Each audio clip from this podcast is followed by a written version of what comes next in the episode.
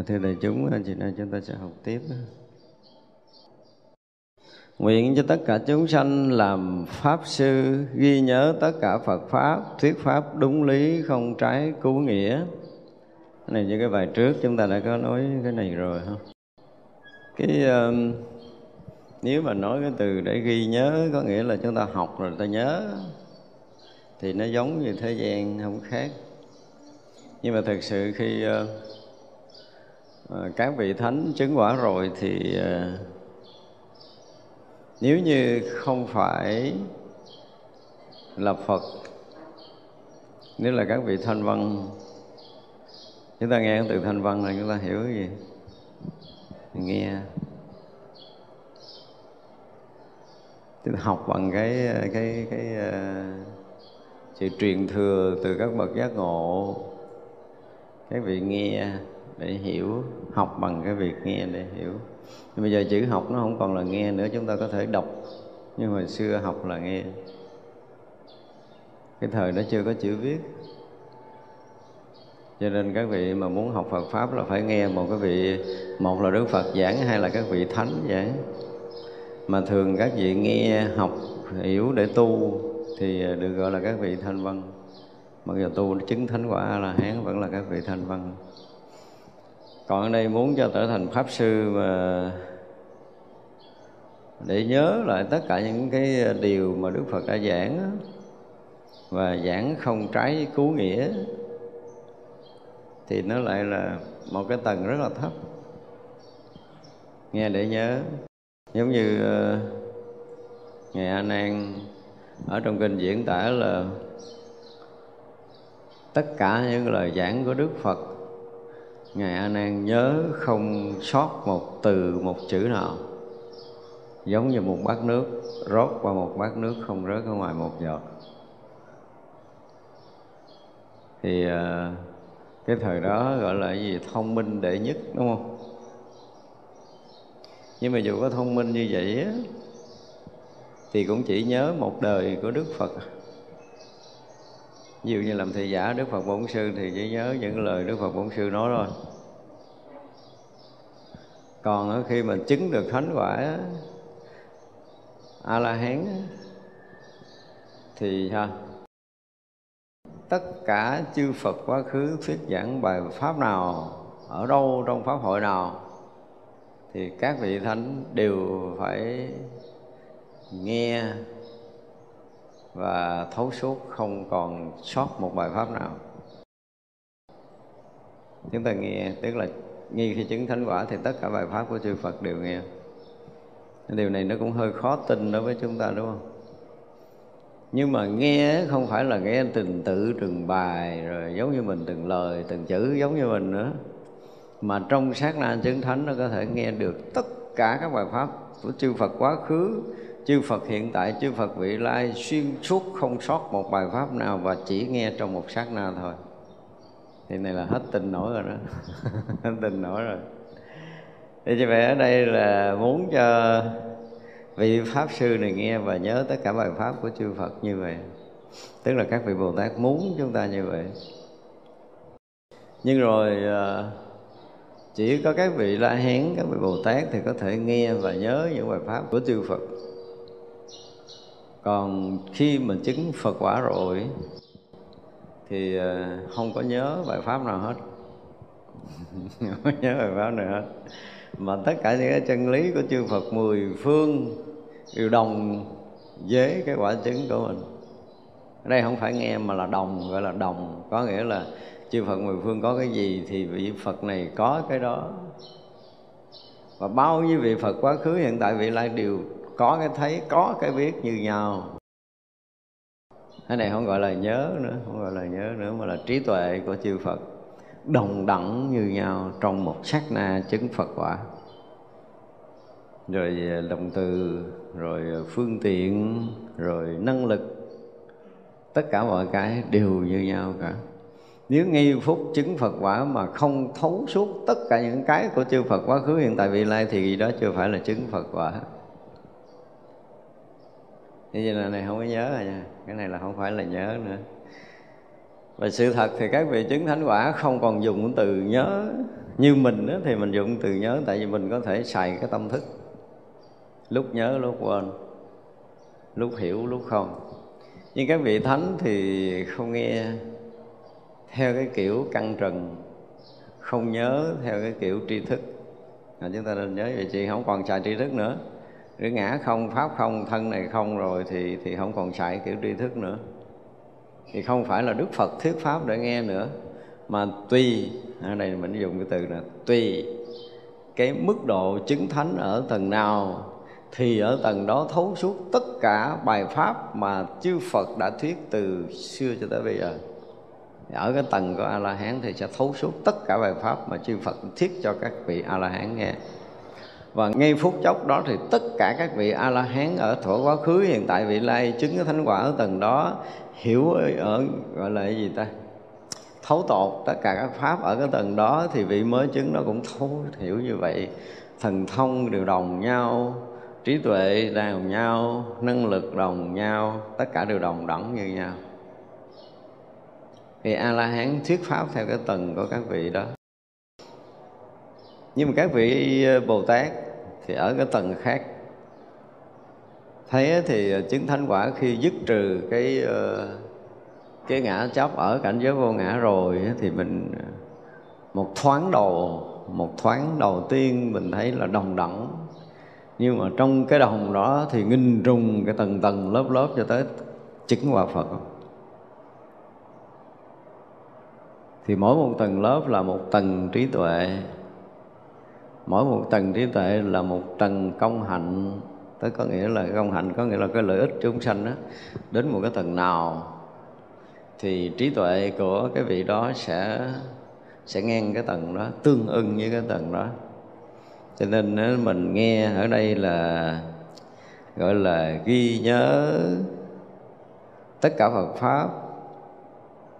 Thì mình tưởng là mình nghe, mình nhớ theo cái kiểu của mình bây giờ, mình nghe qua, mình nhớ không sót lời nào.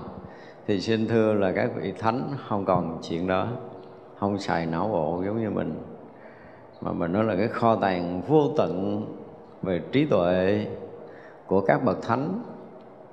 Như thế nào thì các vị gọi là gì đó, sở hữu kho tàng như thế đó giống như bây giờ mình nghe nói là cái thế giới này có bao nhiêu tỷ phú mỗi một tỷ phú thì có bao nhiêu cái tới tầng nào thì được gọi là tỷ phú và mỗi một tỷ phú thì nó có bao nhiêu tiền. Và tới tỷ phú mà cao tột nhất là số tiền cao nhất kiểu gì đó. Thì cũng là tỷ phú nhưng mà vẫn thua tiền ông tỷ phú kia vẫn thua ông tỷ phú kia ông vật kiểu của thế gian thì ở trong Phật pháp á, chứng những cái bậc thánh chúng ta cũng thấy như vậy. Đương nhiên vị đó thì trong lúc mà mình chứng quả thì mình cũng thấy mênh mông vô tận. Không có ngàn mé không gần như không ngàn mé. Nhưng mà khi uh, sống lợi ích cho chúng sanh khai thị cho chúng sanh dẫn dắt chúng sanh thành đạo vân vân một giai đoạn cái bắt đầu tự nhiên cái mình bước tự động tự động các vị bước vào một tầng mới. Tại vì cái công đức công hạnh cái phạm hạnh các vị đã đủ để bước vào một tầng mới.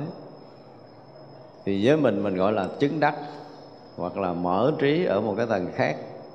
À, giống như thăng một cái tầng bậc tâm linh một cách thực sự cái đây là ở trong cảnh giới tâm linh nó có. Thì ra trong kinh kim cang hồi xưa mình à, cứ nhắc đi nhắc lại cái câu là gì? Các vị à, các vị thánh à, do thâm nhập cái vô vi mà có cái sai biệt có cái sai khác. Tức là thâm nhập sâu trong cái cảnh giới tự tâm để có cái sự sai khác thì như vậy là cái sở hữu trí tuệ á, cái mà trí tuệ các vị có được á, thì ờ, trước khi chứng thánh thì được gọi là học là nhớ. Và sau khi chứng thánh quả a la hán ví dụ như,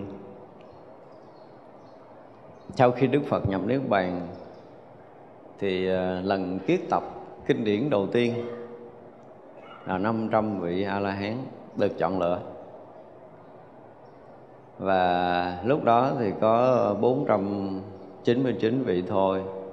A nan chưa chứng thánh quả a la hán thì các vị vô trong hang ngồi cái già chờ.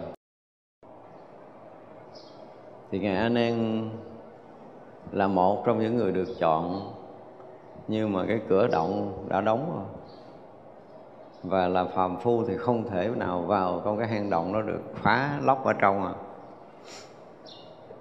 Thì ờ, trong đêm đó ngài anh em ờ, nhớ lại những lời đức phật dạy. Trong kinh diễn tả đau khổ chết ngất gì đó nói bậy. Không có cái chuyện đau khổ rồi, rồi, rồi ngất rồi mới chứng thánh quả. Cái chuyện đó mấy người không tỉnh lấy gì chứng. Cho nên là đêm đó đêm đó anh em nhớ lại tất cả những cái lời đức phật dạy, những cái gì nó chính yếu để để nhập vào cảnh giới thánh. Thì an nan nhớ và nghi lúc đó nhập vào cái cảnh giới thánh, mất đi cái ngã chấp pháp chấp và chứng thánh quả a la hán nghe chưa? Chứ không có cái vụ mà đi bộ rồi rồi mệt rồi té ngất xỉu rồi. Không biết làm cha nào diễn tả kiểu kỳ cục không có cái đoạn đó đâu không có tỉnh táo tu tập thì không bao giờ chứng thánh. Không biết sao tôi kinh diễn tả tôi mắc cười. Tôi đọc cái đoạn kinh đó tôi, tôi cười ngất. Nhưng mà cãi lộn với ai bây giờ? Cũng lẽ cãi với cuốn sách. Nói buồn quá. Ê, mấy sư huynh mình nó vô động hết rồi mình đi không được đi vòng vòng cứ đi tới đi lui đi xuôi đi ngược đi hồi. Mệt mỏi quá cái sụm ngã xỉu cái tự nhiên chứng thánh quả. Tôi đọc quyển sách đó lâu lắm rồi biết quyển nào tôi quên rồi. Không có chuyện đó đâu mà nha. Tức là a nan thứ nhất là gì? Đã theo nhiều đức phật đã tu học nhiều đức phật và cũng đã chứng thánh quả rồi. Nhưng trong cái đời cuối hiện thành một cái vị tỳ kheo bình thường không chứng thánh quả. Thấy chưa? Cho đến cái lúc mà cần thiết phải chứng thánh quả thì tự động ngồi kiết già để mà nhớ lại. Á đây gọi là nhớ nè. Đó đây nhớ lại những cái lời chỉ dạy tâm yếu của chư Phật và cảnh giới chứng đắc của các vị thánh như thế nào. Thì anh em uh, vào sâu trong thiền định thấy được những lời chỉ dạy đó và à, nhập được trong cái ờ, đại định và chứng thánh quả a la hán và bắt đầu vừa chứng thánh quả a la hán mừng quá. À, ngồi vô cái tòa của mình liền. Mặc dầu ở ngoài động đúng không? Các vị thánh là trong chưa này chớp mắt là ông ngồi trong cái tòa và đủ 500 vị thánh a la hán rồi. Thì lúc đó ngài ờ, xá lợi phất mới tuyên bố là à, a nan là đọc lại tạng kinh ngài Ubali đọc lại tạng luật. Thì như vậy là a nan đọc cho 499 vị a la hán nghe. Và trong số 499 vị a la hán nó đều gật đầu đồng ý là không sai không sót một chữ nào. Và ai có thể đồng ý cái điều đó, chỉ có các vị la hán mới có thể nói là thời thứ nhất đức phật nói câu đó. Hiểu không? Thì ngài anh đang đọc đúng cái câu đó. Lời đó, chữ đó và bài pháp đó không sót một chữ nào. Thì các vị la hán không còn sử dụng thân tâm giống như mình. Nhưng tất cả các vị la hán đều có thể thấy gì? Thấy quá khứ vô lượng, vô số kiếp. Của tất cả mọi chuyện xảy ra. Cho nên trong lúc mà ngài a nan đọc thì các vị a la hán nhập trong định đó để ờ, sống trở lại với cái thời pháp mà Đức Phật thuyết, hiểu chưa? Sống trở lại thì cái cái cái cảnh mà Đức Phật thuyết cái bài pháp đó Đức Phật nói lời thứ nhất, lời thứ hai, lời thứ ba, lời thứ tư thì ở trong định tất cả vị A La Hán thấy là A Nan đọc lại không có sót chữ nào. Ở đây không phải nhớ lại mà nhập trong định chúng ta phải thấy rõ là các vị A La Hán đều nhập trong định và khi nhập trong định thì không có thời gian và không gian, hiểu chưa? Cho nên lúc đó ngài a nan cũng ở trong định đó luôn nữa. Chứ không phải là nhớ bằng cái trí não rồi ngài a nan chứng thánh quả mới đọc lại trong cái bài kinh mà đức phật đã thuyết lúc đức phật còn tại thế. Thì vậy là pháp hội thứ nhất được ngài a nan ở trong định đó. Sống lại với tất cả những từ chữ mà Đức Phật đã thuyết thì Ngài A Nan nói lại. Thì tất cả 499 vị A La Hán kia cũng ở trong định để thấy rõ từng lời, từng chữ, không sơ sót chữ nào. Thì gật đầu chấp nhận. đó là điều kỳ dĩ ở trong Phật đạo. Mà không ai có khả năng làm điều này chỉ trừ mấy vị thánh rồi cho nên tam tạng thánh điển của Đức Phật, ở đây phải dùng là tam tạng thánh điển, tức là tất cả những cái chữ nghĩa trong cái cái lời dạy của Đức Phật đều được các vị thánh kiết tập. Kiết tập tức là gom lại, ha. Thì vậy là trong xuyên suốt những cái bài giảng của Đức Phật như thế nào thì Ngài A đọc thuật lại, gọi là thuật lại, không sót một chữ nào nhưng mà mình cũng nhiều lần mình nói rồi đó. Là kinh Phật nó quý lắm. Quý ở chỗ nào là cái thời Đức Phật chưa có chữ viết. Tới 500 năm sau mới có chữ viết. Vì thế là từ lúc Đức Phật nhau Đức Bàn 100 năm sau, trở lại một lần kiết tập kinh điển thứ hai. Thì trong suốt 100 năm đó, các vị thánh A La Hán mà muốn truyền cho đệ tử của mình thì cũng dạy tất cả những cái lời mà Đức Phật đã thuyết trong kinh gọi là truyền thừa Phật pháp cái kiểu này mới là kinh khủng nè Thế vậy là vị thầy phải dạy cho đệ tử thuộc bài số 1, thuộc bài số 2, thuộc bài số 3, thuộc bài số 4, thuộc bài số 5, thuộc cho tới 600 mấy chục hội đó đó. thuộc hết bài đó sao? Người đệ tử nó được gọi là truyền thừa bằng cái cách đó. Nhưng rồi cũng phải chứng thánh quả A-la-hán Ngoài cái việc mà được thầy của mình dạy từng chữ, từng chữ, từng chữ, từng chữ. Thấy chưa? Xong rồi phải chứng thánh, thì là nhập trong thánh quả a la hán á, thì mới nghe lại hết những cái lời của đức phật. Đã dạy nó có trùng với thời ông sư phụ mình chỉ không? Nó kiểu vậy đó, tức là khi chứng thánh quả là hán rồi. Thì kiểm chứng lại lời dạy của sư phụ mình thông qua cái lời của đức phật. Đây mới là cái chuyện tuyệt vời nè thì cái vị đệ tử này mà nghe nếu mà thấy thầy mình dạy sót một chữ nữa thưa thầy trong bài đó thầy dạy sót con chữ đó. Đó với đức phật nói như vậy nè. Ừ, thầy nói thiếu một chữ đại khái là vậy đó. Nhưng mà thực sự thì các vị thánh không bao giờ nói sót. À, một cái điều đặc biệt là thánh a la hán thuật tất cả những cái lời dạy của đức phật trong tam tạng thánh điển cho đệ tử mình nghe thì đệ tử mình cũng phải nghe và nhớ không còn sót một chữ nào nếu như lúc đó là nhớ bằng cái đầu, nhưng nếu như cái đầu mà không nhớ được hết, thì chứng thánh quả rồi thì phải ở trong định, phải ôn lại cái bài dạy của đức phật. Thông qua cái lời dạy của sư phụ mình, hai người trùng khớp không sót một chữ nào, thì đem cái đó dạy cho đệ tử. Kế tiếp. kinh khủng không? Thì vậy là sở dĩ bữa nay mình còn kinh để đọc là nó qua tình tự như vậy. Mỗi một cái đời, một vị thầy dạy từng chữ cho đệ tử đệ tử học thuộc không sót chữ nào, rồi tu chứng thánh quả ôn lại một lần nữa, không sót mới gom đó, dạy cho đệ tử kế tiếp mà cứ từng đời từng đời như vậy. Cho tới khi có chữ viết thì không còn cảnh đó bắt đầu viết để lưu truyền. Và như vậy thì mình mới có được kinh để mình đọc. Thì đây gọi là công phu công phu của các vị mà, gọi là, gìn giữ được cái mạng mạch của Phật pháp thông qua cái việc học để ghi nhớ không sót một lời một chữ nào của chư Phật. Nhưng mà cái lúc chưa chứng thánh quả la hán không tin tâm mình, mặc dầu đã học thổ rồi, chứng thánh quả la hán là nó thông quá khứ hiện tại vị lai thì mới nhớ lại, mới bắt đầu giữ được, nghe được cái lời dạy của đức phật trong lúc thiền định đó là nghe lại lời dạy của Đức Phật trong tất cả các cái thời thuyết pháp đó và thấy rõ ràng đúng khớp một trăm phần trăm với lời sư phụ là bắt đầu đóng dấu. Đóng dấu rồi. Thì uh, trong chúng đệ tử thấy đứa nào có khả năng à, có thể truyền thừa kêu lên học đó bài thứ nhất là đức phật hồi xưa nói gì là con là phải học cho thuộc thuộc, thuộc, thuộc, thuộc xong.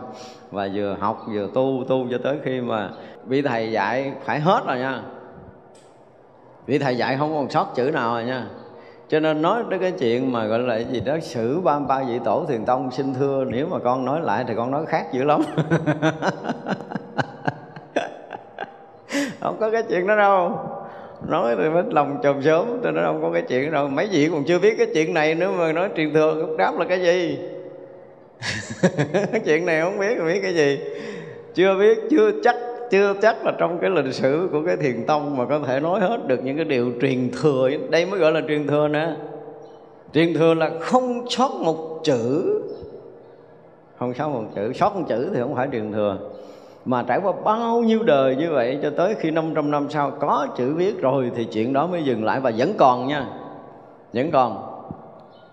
Cho tới giờ phút này á, thì ờ, không phải là truyền miệng nữa mà học qua sách thì thế giới chúng ta trong cái giờ phút này là chỉ còn nước miếng điện á.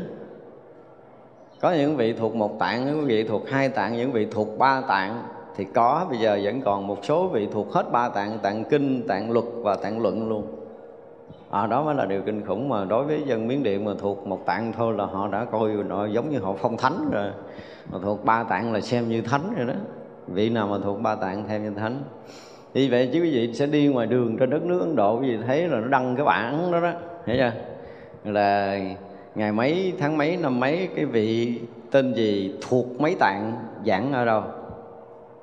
Nó đăng rất là rõ ràng rõ ràng là thuộc một tạng, đúng không? Thuộc một tạng thì đăng vị đó, thuộc một tạng vị kia, thuộc hai tạng vị kia, thuộc ba tạng. Thì vậy là ai muốn đi nghe một tạng, hai tạng, ba tạng là tùy. Muốn nghe ở đâu thì nghe mà là cái giai đoạn mà tôi đi qua Miến điện mà được đăng ký để gặp một vị thuộc tam tạng là khó lắm à. Không phải dễ đâu á. Chờ đăng ký cũng cả tuần nửa tháng rồi mới được có cái lịch vô gặp.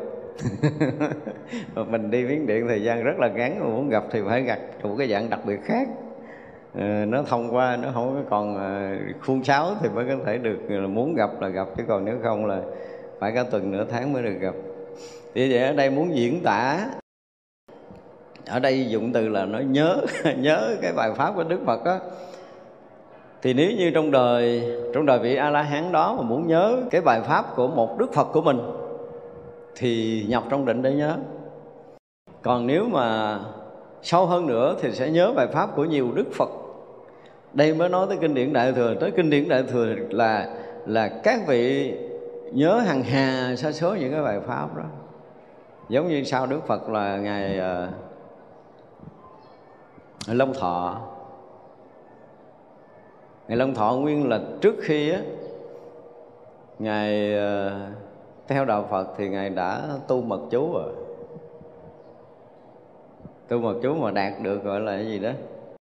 Trì chú mà biến thân biến thân mất, đi quậy rồi.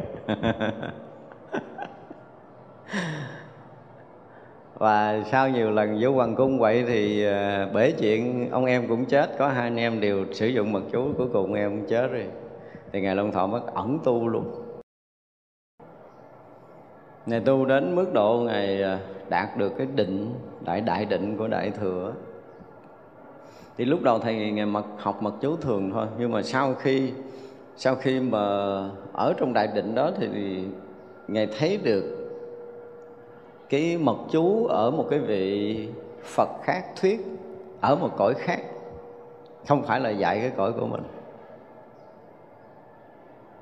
Ngài lấy chú đó, lấy tất cả những cái bài chú ở trong định của mình đó, để có thể giảng dạy trở thành cái tạng mật. Kim cang thừa, bây giờ mình phải xuất phát, phải nói từ ngài long thọ thì cái này tôi đã nói rất là nhiều trong cái bài kinh diệu pháp liên quan, cái phẩm đà la ni, tôi nói rất là nhiều chuyện này. Và cái mà bài mình đang học là bài này. Và bài thứ ba là bài Diệu vô, kinh thập thiện. Kinh thập thiện đức phật xứ ở long cung rõ ràng à. Thì cũng ngài long thọ lấy bài kinh đó về đó, ở trong định ngài bắt đầu, ở trong định thầy nghe ngài nghe, tại vì thật sự ở long cung đức phật không có nói bằng ngôn ngữ người phàm như cái kiểu của mình, ngôn ngữ của long cung và ở trong định thì ngài long thọ nghe và bắt đầu mới chuyển thành ngôn ngữ của loài người. Cũng như bài này, cũng như bài kinh hoa nghiêm này, đức phật cũng không nói bằng ngôn ngữ người phàm ở trong cảnh giới tỳ lô giá na, nói bằng cái loại ngôn ngữ khác. Nó không phải bằng cái ngôn ngữ của loài loài người của mình. Như ngài long thọ chuyển thành ngôn ngữ loài người của mình ra cái bộ hoa nghiêm. Đó, thì vậy là ngoài cái việc mà nghe qua để nhớ tùy ví dụ như bây giờ à, có có vị thánh a la hán ở cõi nào đó ở đâu á, ngài nhập định, ngoài cái việc ngài nghe được à, đức phật ở cõi của mình à, thuyết giảng ra, nhớ không còn sót câu nào, thì ở trong định nó vẫn nghe được cái bài pháp của đức phật thích ca của mình. Và ngài thấy hay quá, ngài chuyển thành ngôn ngữ của cái cõi của mình nghe. Nó chuyện đó nó chuyện rất là bình thường, chuyện chuyện bình thường tại ra có những cái bài kinh thông qua các vị thánh a la hán hoặc là các vị bồ tát nó có những cái nhất, nhất là những cái bài kinh đại thừa. Thì không phải là đức bổn sư chúng ta thuyết ở cõi mình hoặc là đức phật chúng ta thuyết ở trong cảnh giới tỳ lô gia na tức là ở trong đại định mà nói cho chư đại bồ tát nghe. Người phạm mình không có cửa để học như mình đây là không có cửa để học quan nghiêm. Nếu không phải là ngày long thọ mà ở trong đại định đem về thì coi như mình chịu chết. Trong cõi mình cũng không có bài kinh quan nghiêm này đâu. Đó thì chúng ta mới thấy được là khi mà có kinh điển là nó phải xuất nguồn từ những cái điều gì để mình thấy cái giá trị kinh điển đạo Phật nó đâu. Và và chúng ta hiểu cũng như chúng ta thể hiện cái lòng à, tôn kính về à, pháp tạng, tức là pháp bảo ở trong đạo Phật của mình chứ nếu không chúng ta không thấy cái pháp đó là quý báu. Mình nghĩ thường thôi đúng không? Giống như bây giờ cái, cái thời hiện đại của mình vừa nói vừa thâu âm rồi vừa ghi hình rồi cần thì mình bấm máy mình à, đánh máy lại mình chép thành kinh. Chuyện nó dễ quá trời rồi. Nhưng mà một điều rất là đặc biệt nữa là gì? Sáng giờ mình nói muốn nói cái cái cái kiểu này nè. Ở trong không gian của mình mình xưa giờ mình nói cái kiểu cái gọi là cái cái không mất á không gian nó tự động nó quay hình, nó ghi âm. Tất cả mọi chuyện xảy ra dù lớn dù nhỏ hết ở trong không gian vũ trụ này. Hiểu chưa? Ví dụ như bây giờ, ở đây có người chứng thánh quả thì đương nhiên là tất cả mọi người họ thấy hết, họ biết hết về cái dòng nghiệp tập nhân quả của mình. Bây giờ muốn biết một người thì họ sẽ dừng lại ở một người. Đương nhiên là biết tùm lum, nhưng mà bây giờ muốn nói chuyện một người đó thì họ sẽ dừng lại ở người đó thì tất cả những cái chuyện mà xảy ra của người đó, từ chuyện một, chuyện hai cho tới chuyện hàng tỷ kiếp về trước, rồi cái cái hiện tại và cái vị lai là đều đều xuyên suốt để thấy. Vì vậy là nếu có cái vị đó chứng thánh quả a la hán thì sẽ biết rằng họ sẽ chứng ngày nào, giờ nào, phút giây nào và bài pháp đầu tiên họ nói cái gì. Cho tới bài pháp cuối cùng họ nói cái gì thì các vị đều thấy, đều biết như nhau, nó không có sót được cái gì hết rồi tất cả các vị thánh a la hán đều nói như vậy tất cả các vị bồ tát đều nói như vậy và chư phật đều nói như vậy. Nhưng mà các vị thánh a la hán khi mà chưa đủ cái tuệ để thâm nhập Phật đạo giống như sáng chưa đủ cái cái cái như nhãn á, thì thì không thể nào thấy được tất cả những bài pháp của Đức Phật. Và chính Đức Phật cũng nói trong kinh cảnh giới của chư Phật chỉ có Phật với Phật mới biết thôi ra rồi mà đụng tới cảnh giới như lai chưa có chư phật thì phải là những người nhập trong phật cảnh giới. Cái bồ tát đại bồ tát cũng không biết nổi. Thì chỉ có một cái là à, cái này dùng cái từ là cái từ nhớ để cho mình có cái khái niệm.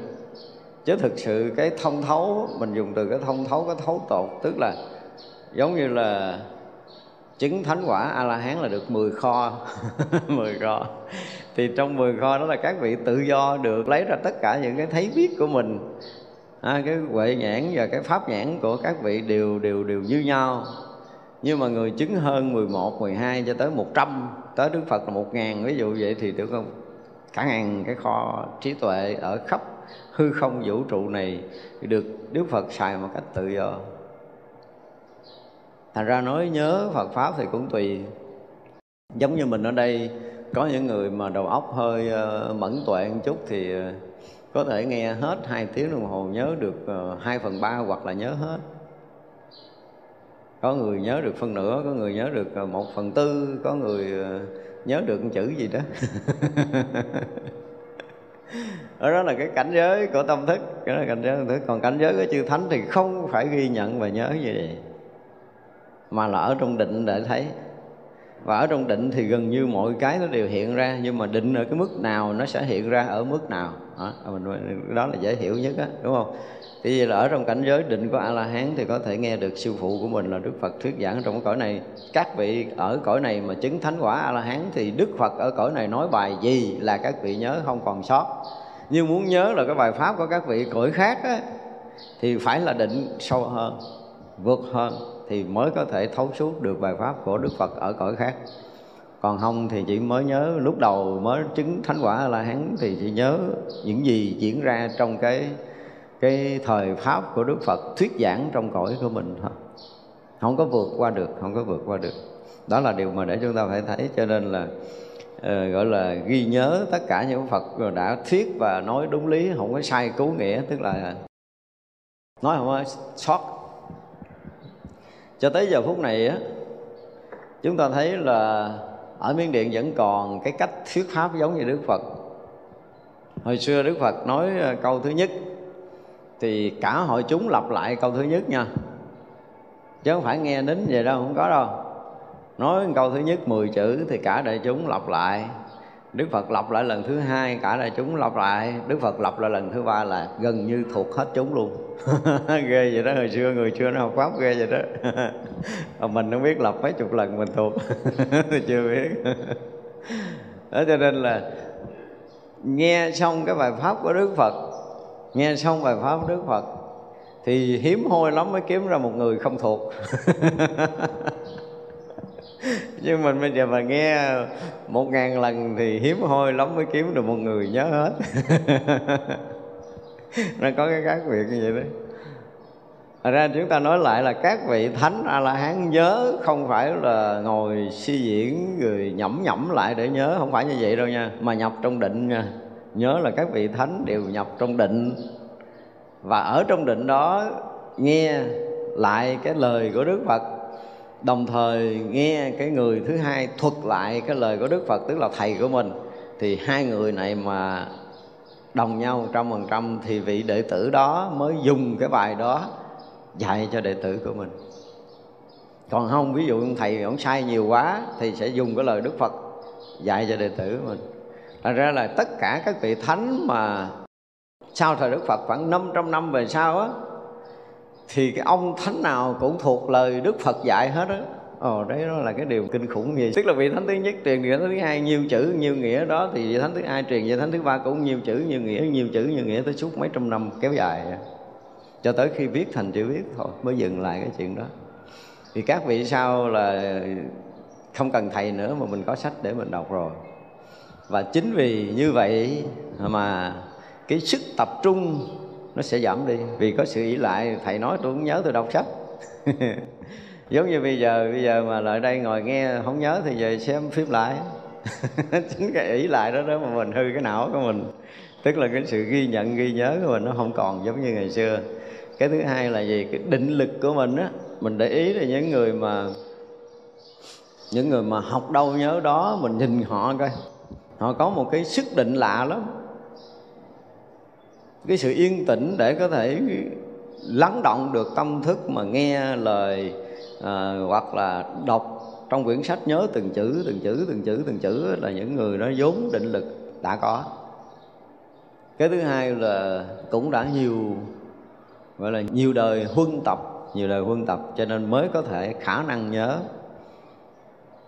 còn nếu như người đó mà không phải nhiều đời quyên tập thì coi chừng ông đó là ông thánh ông thánh a la hán nhất là ông nhớ liền ngay tại chỗ. Và sau đó ông sẽ nhập định, ông rà lại. Nhập định rà lại, từng chợ lời chữ đừng lời, để không mất. Thật ra khi mà học tới chỗ này, chúng ta phải dùng cái từ là phải phát khởi cái cái lòng kính ngưỡng các vị thánh đệ tử của Đức Phật dày công để gìn giữ những cái lời pháp cho tới mình. Mấy ngàn năm mà vẫn còn như vậy thì rất là dày công của các vị. Không phải đơn giản, người phàm làm không được chuyện này. Nếu không phải là những vị thánh đệ tử Đức Phật thì giờ này chúng ta không còn kinh điển để học rồi nếu như là bây giờ mấy vị thánh không có ghi lại, không có nhớ, nhắc dạy đệ tử từng lời, từng chữ thì mình không có nhưng rồi sau những cái triều đại này nó kia, nó có những cái biến cố của Phật giáo, rồi có những cái ngoại đạo, nó lên lãnh đạo quốc gia, rồi nó muốn thò thọc, muốn quậy kinh điển của Phật, rồi nó chim ý kiến, nó vào rồi khái là như vậy, thì nó sẽ, nó có nhiều cái lẫn lộn trong đó. Và cái lẫn lộn này là phải có một cái hội thảo Phật giáo quốc tế, có một người chứng thánh quả a la hán đứng lên rồi nhập trong định đọc lại để cho chấn chỉnh lại, đốt hết những cái tư liệu cũ, để tư liệu mới thì mới hy vọng là là chánh pháp thực thụ nó còn nguyên vẹn. Chứ không á là nó còn, nó gọi là lẫn lộn giữa chánh với tà. Ví dụ như qua một triều đại họ muốn chim vô một câu một câu thôi, nó thích chim vô một câu chơi vậy đó, là cả như hư chuyện hết rồi đó. Nhất là bản kinh ờ, hoa nghiêm này mà để một câu, hai câu gì mà vô lộn xộn rồi chúng ta thấy mất chữ, mất nghĩa liền. Từ trước giờ đọc chúng ta thấy rất là nhiều những cái câu được chen vào. Thì chúng ta học, chúng ta khéo để lọc ra thôi, chứ còn rất là khó, có nguyên lắm tức là ngay cả hệ thống kinh điển ờ, nguyên thủy cũng không nguyên vẹn đâu. Tôi đọc một số bài tôi thấy cũng nhiều trong mà mình chưa có dịp giảng hết thôi. Mấy cái bài mà mình giảng thì mới có 10 bài trong trung bộ thì nó không khó là bao nhiêu.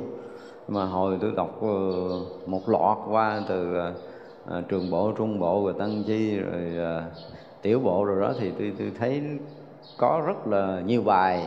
Thứ nhất là không phải có đức phật. Mà, mà cái này mình cũng nói rồi đúng không? Tự nhiên ngủ sáng thức dậy cái mấy ông thầy mình tranh luận. Ví dụ như ngày xá lợi phất ngày một kiền liên à, ngày a nan gì đó ngồi lại cái sáng ngày huynh đệ ngồi bàn. Nó nói cái chuyện này nè hôm qua đức thế tôn nói vậy cái ý vậy cái nghĩa vậy vậy, vậy đó người bàn qua bàn lại. Thì đương nhiên là các vị không có phải là tranh cãi tranh luận giống như mình chỉ ngồi bàn thôi người này nói một câu người kia nói một câu rồi nói ngày hôm qua đức phật nói vậy để ý nó khác hơn thì theo tôi là ý thứ thế này thế kia thế nọ. Xong rồi trong đó có một người có một người là gom rồi hết những ý kiến này đúng không? Đem lại đảnh lễ thưa đức thế tôn à, hồi sáng này à, lúc mà vừa thức dậy bình minh thì à, huynh đệ chúng con gồm có ai ai ai đó nhớ ôn lại cái lời của đức thế tôn. Thì sư huynh nói như thế này ngày sáng lời phất nói thế kia ngày à, một kiền liên nói như thế này. Còn xưa đức thế tôn thì những cái lời nói này à, đúng như thế nào sai như thế nào xin đức thế tôn từ bi chỉ dạy thì đức phật à, à tất cả những lời nói đều đúng. Thì vậy là cái đó được vô thành kinh được Đức Phật công nhận rồi, Mặc dù không phải là từ Đức Phật nói, Nhưng mà đã được Đức Phật công nhận Thì nó cũng thành kinh nữa. Hoặc là Ngày xá lợi Phất thuyết một bài nào cho các vị tỳ kheo nghe. Ở chúng ta có học một cái bài nhân duyên gì đó, cái kỳ trong 10 bài kinh trung bộ chúng có có một bài ngày xá lợi phất nói đó. Như vậy là sau khi ngày xá lợi phất nói ngày a nan phải đem cái đó lên hỏi đức phật à. chứ không phải nói gì dẫn ai ai a an sẽ thuật lại tất cả những cái lời nói của ngài sở lợi phất trong cái bài pháp đó cho đại chúng. Rồi đức phật gật đầu xác nhận ngài sở lợi phất nói không sai thì nó thành kinh, nó thành kinh.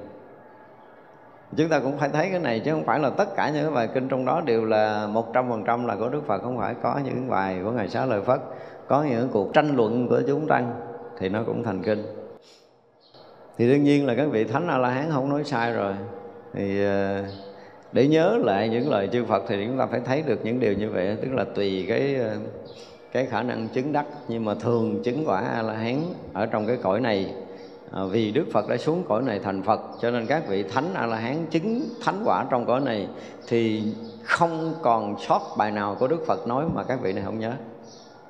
Đây là cái điều mà chúng ta phải thấy tức là tất cả vị thánh đệ tử của Đức Phật nào thì đều nhớ rõ lời thầy mình dạy hết.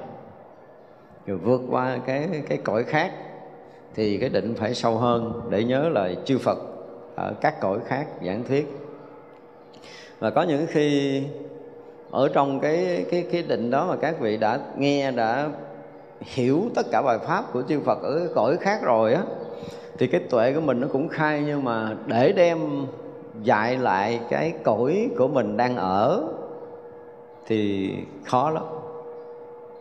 Rất là khó. Trong lịch sử thì chúng ta thấy chỉ có ngài long thọ thôi, chứ còn các vị tổ khác, các vị thánh khác không có không có lấy những cái bài kinh đó về để chuyển thành cái ngôn ngữ của người ở cõi của mình. Thì đó là một trong những cái mà nó hiếm hoi như vậy kinh quan nghiêm là quá hiếm ở trong cái cõi người của mình rồi. Nguyện cho tất cả chúng sanh làm Pháp sư tu hành đạo vô tướng, tự trang nghiêm với những diệu tướng. Phải thực sự nhập trong cảnh giới vô tướng đó. Thì chúng ta mới thấy cái ờ, ờ, vẻ đẹp kỳ vĩ ở trong cái cõi giới của thánh đây gọi là dùng cái vô tướng trang nghiêm đó là sự thật ở đây những cái đẹp đẹp này là của phàm, cái nhìn của phàm mình thôi, qua tới chư thiên mấy này nó không biết ba cái vàng bạc kim cương của mình thành rác còn không biết cái này thành gì à. mấy cái đồ quý của mình nó trời ơi, mua mắt tiền chết rồi lên tới cõi trời hả? Mấy ông coi cái này là rác. Mấy cái đồ rải rải dưới đi sợ dính chân dơ. Cho nên những cái đẹp cái cõi mình không có ra cái gì trong đây dùng cái từ là trang nghiêm. Mà trang nghiêm thì nó phải dùng cái không phải là giới đức không phải là giới đâu nha. Đừng có dùng trang nghiêm giới đức coi chừng nó cũng là ở cái tầng rất là thấp. Mà cái sự trang nghiêm ở trong cái tuệ giác á, cái đẹp ở trong cái trí tuệ đó đó cái sáng cái đẹp cái rực rỡ cái vi diệu ở trong đó thì người người phàm như mình tưởng không có nổi. Ở đây dụng từ là nhập trong cái cảnh giới vô tướng rồi thì mới trang nghiêm các diệu tướng trang nghiêm các diệu tướng chứ không phải là cái tướng bình thường, những cái tướng vi diệu, nhiệm màu á, được trang nghiêm trong cảnh giới vô tướng.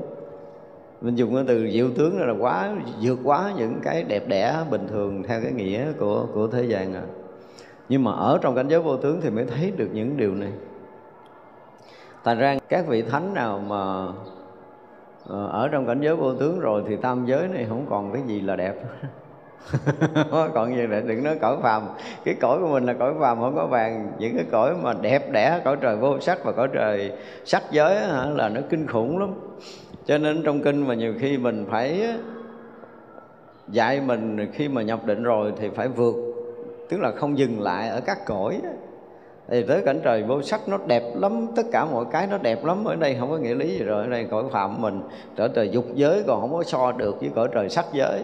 Những cảnh giới định ở nơi đó nó kinh khủng và những cái đẹp kỳ vĩ của nó chúng ta không bao giờ chúng ta tưởng nổi.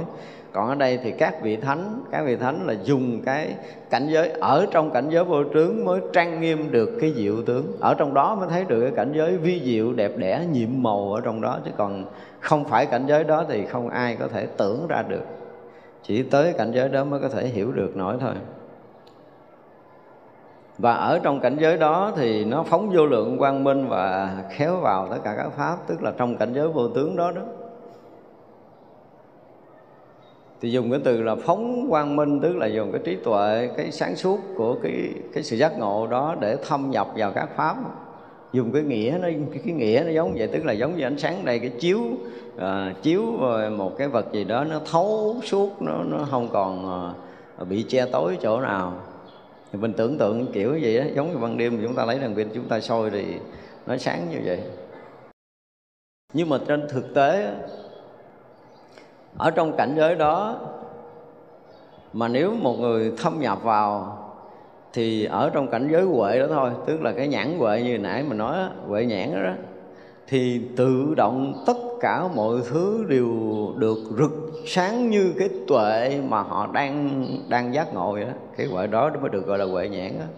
tất cả mọi thứ đều được chói sáng như cái sáng của trí tuệ giác ngộ của vị đó nó tự nhiên như vậy chứ không phải là ở đây gọi là phóng quang minh rồi à, à, khéo vào các pháp, không có gì không có phóng quang minh này đâu.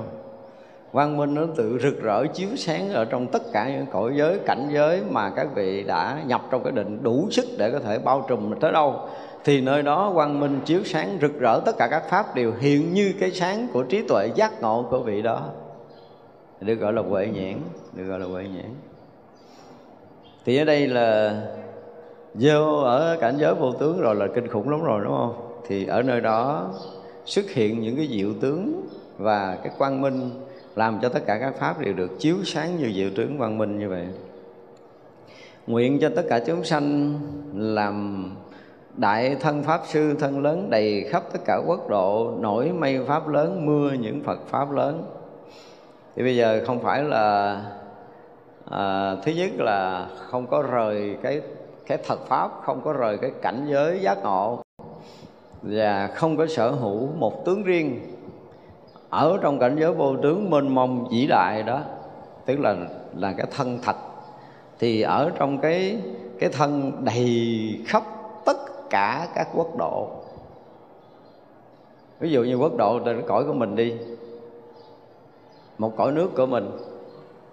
Nhưng một cõi nước không phải là nước Việt Nam là một cõi nước là một cái cõi người của mình đó, được gọi là một cõi nước gọi chung chung đều là một cõi nước thì cái hành tinh này được tính cái cõi nước của mình là hết tất cả nhân loại của mình được xem như là một cõi nước, được gọi là một quốc độ, được gọi là một quốc độ.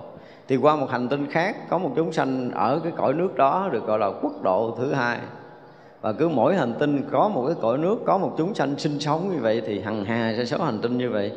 Thì vậy là ở đây nguyện cho tất cả những pháp sư có thân lớn đầy khắp tất cả các quốc độ. Quốc độ nào cũng thấy thân của các vị này hết. Thân các vị này tràn ngập ở hư không và tất cả các quốc độ đó.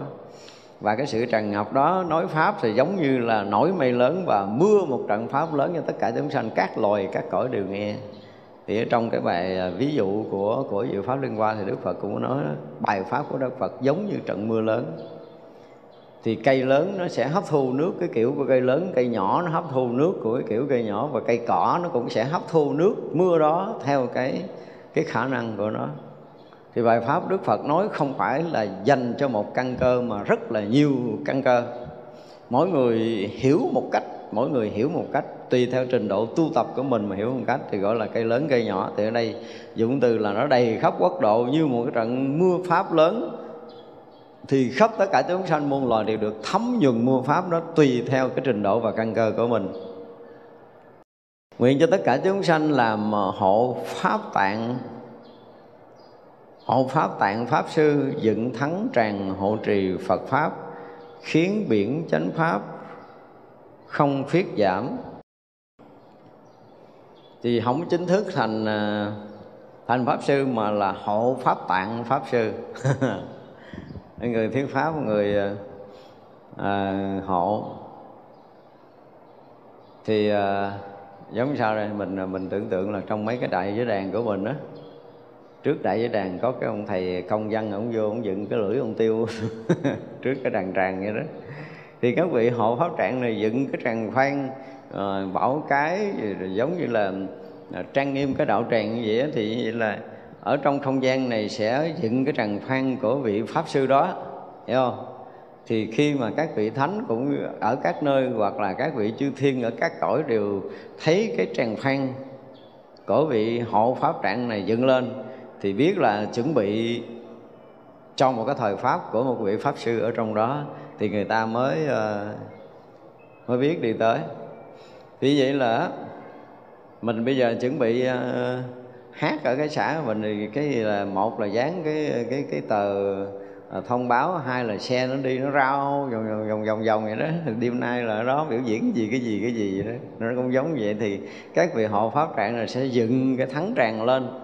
Và cái thắng tràng đó là hào quang rực rỡ, chói sáng bao nhiêu cõi nước thì bao nhiêu cõi nước nó sẽ thấy rằng ngày đó, giờ đó có vị pháp sư đó giảng là do cái ông này cũng uy tín, ổng dựng pháp tràng của ổng là cái hào quang chiếu sáng của ổng.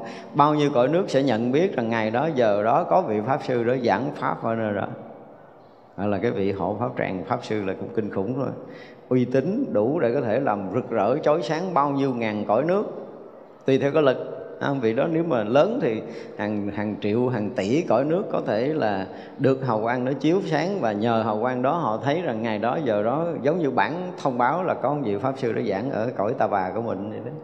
Thì như vậy là đúng ngày giờ đó thì các vị ở các cõi đó một là nhập định để hướng tâm về nghe hay là là bay tới cái chỗ vị pháp sư đó để nghe nghe hai cái ba là vị pháp sư này biết được cái vị hộ pháp trạng này đã dựng cái pháp tràng lên, chiếu tới bao nhiêu cõi nước. Nhớ chưa? Thì vị pháp sư này mới dùng cái thần lực của mình nói một loại ngôn ngữ để thông hết tất cả các cõi nước đó. Có nghĩa là người hộ pháp tràng mà cái sức thần thông đủ để có thể dựng cái pháp tràng lên, nó chiếu một ngàn cõi nước thì vị pháp sư đó sẽ dùng cái thần lực thuyết giảng của mình dùng một loại ngôn ngữ để đến một ngàn cõi nước đó nghe trong giờ phút giây đó. Nó có ba dạng học pháp chúng ta mới thấy ba dạng à. một dạng thì ở nơi đó mình đã nhận được cái pháp tràng rồi thì ờ, nhập trong định để có thể thông cõi quốc tức là không còn khoảng cách nữa nhập trong định để từ cái chỗ của mình ví dụ cách cái chỗ của vị pháp sư là một ngàn năm ánh sáng đi thì cái khoảng cách rất là xa. Nếu mà đi uh, phi cơ phản lực mình thì không biết là tới mấy mấy ngàn năm sau mới tới. Đúng không? Thì liền cái đó nhập định.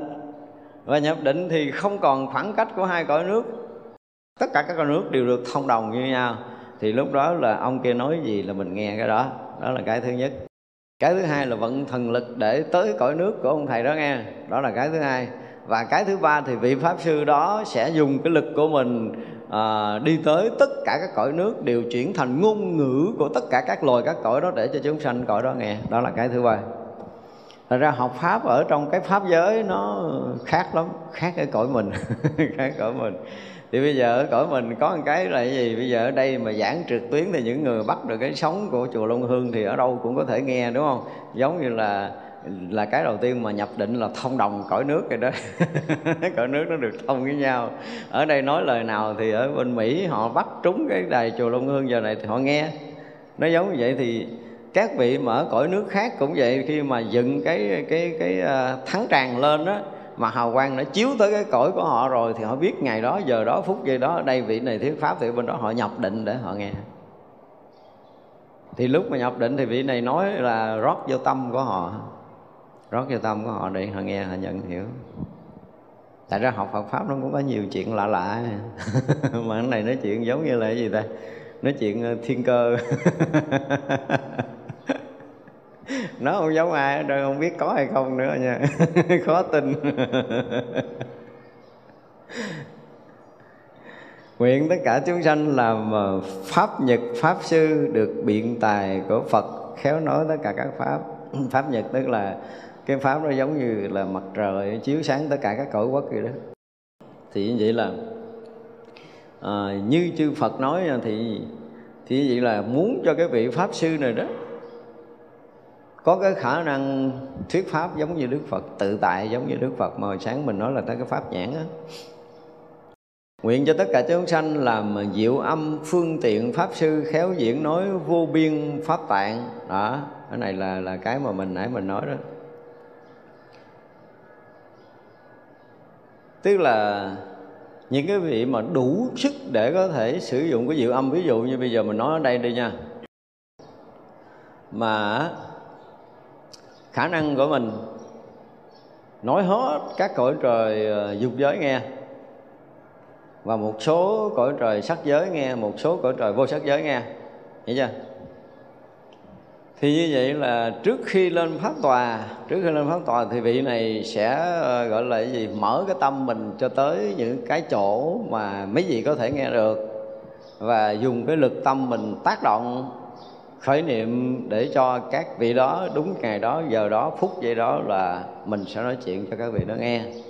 Hiểu không? Phải thông báo, phải thông báo bằng cái gì đó thì mình mới giống như dựng pháp tràng rồi đó. Gần giống như dựng pháp tràng thì phải thông báo thì bây giờ cái cõi trời đó, đúng ngày đó, giờ đó họ sẽ ờ, sẽ yên ở một chỗ và hướng tâm tới cái vị pháp sư đó để nghe. Đó là cái thứ nhất. Hoặc là họ có khả năng nhập định, hoặc là họ có khả năng đi tới ở đây. Đi tới cái chỗ vị pháp sư đang giảng. Chỉ vậy là họ sẽ tới và họ sẽ ở một cái vị trí của họ ở để đủ để có thể nghe hoặc là vị pháp sư này dùng cái diệu âm đây là phải dùng cái diệu âm này dùng cái diệu âm của mình. À, đến một cái cõi trời sử dụng ngôn ngữ cái cái cái loài trời đó để có thể các vị trong cõi trời đó có thể nghe được. Thì đây là dùng từ gọi là sử dụng cái diệu âm đó. mà không phải một cõi đó mà nhiều cõi. Có những cõi nó thấp hơn loài người thì ví dụ như đang ở cõi người của mình mình nói chuyện như vậy để mình người người của mình nghe và người của mình có thể hiểu. Nhưng mà xuống cái loài thấp hơn thì không phải là ngôn ngữ của loài người là cái thứ nhất. Cái thứ hai, cái tâm thức của họ ở một cái tầng thấp hơn. Cho nên người đó sẽ chuyển cái ngôn âm của mình ngang với cái tầng của cái chúng sanh ở cái loài thấp hơn. Nếu lên cõi trời cao hơn cái tầng tâm thức của loài người, thì họ sẽ sử dụng cái ngôn âm của họ ngang cái tầng trời, ngang cái tầng tâm thức của loài trời. Ví dụ các vị trời ở dục giới, các vị trời ở sắc giới thì họ sẽ chuyển cái ngôn âm họ ngang cái tầng trời đó để cho các vị cõi trời đó có thể nghe và hiểu được chánh pháp. Tùy loại, tùy tầng độ khác nhau, tùy tầng trí tuệ khác nhau, mà ngôn âm đó nó sẽ tương ưng với cái tầng tâm thức để khai mở cho tất cả các tầng tâm thức của tất cả các loài, các cõi nghe trong một buổi nói pháp đó. Đó là một cái dạng, thành ra là sử dụng mà diệu âm để mà làm phương tiện khéo diễn nói vô biên pháp tạng. Vô biên pháp tạng không phải là vô biên cái bài pháp. Nếu bây giờ cái vị pháp sư đủ sức để thông một ngàn cõi và một ngàn cõi này, một trình độ, một ngàn tâm thức khác nhau. Thì cũng trong một cái sát na đó, nói một cái bài pháp đó thôi, thì tự động cái ngôn âm nó sẽ sẽ thay đổi thành một ngàn cái tầng tâm thức của một ngàn cõi đó để cho một ngàn chúng sanh ở một ngàn cõi đó nghe tương ưng với cái trình độ tâm thức của mình để hiểu chánh pháp của Đức Phật. Mà tầng này là tầng rất là khó. Mấy vị mà thánh mà phải dùng cái từ là thánh mà thuộc về thánh lớn. Các vị bồ tát lớn thì mới đủ sức này còn thường thường là chưa. Các vị mà à, thánh quả a la hán một vài đời năm mười đời thì các vị chưa có dùng cái loại này nổi. Tức là ví dụ nha các vị thánh a la hán thì à, muốn thuyết pháp một cái cõi nào đó thì các vị sẽ nhập định không?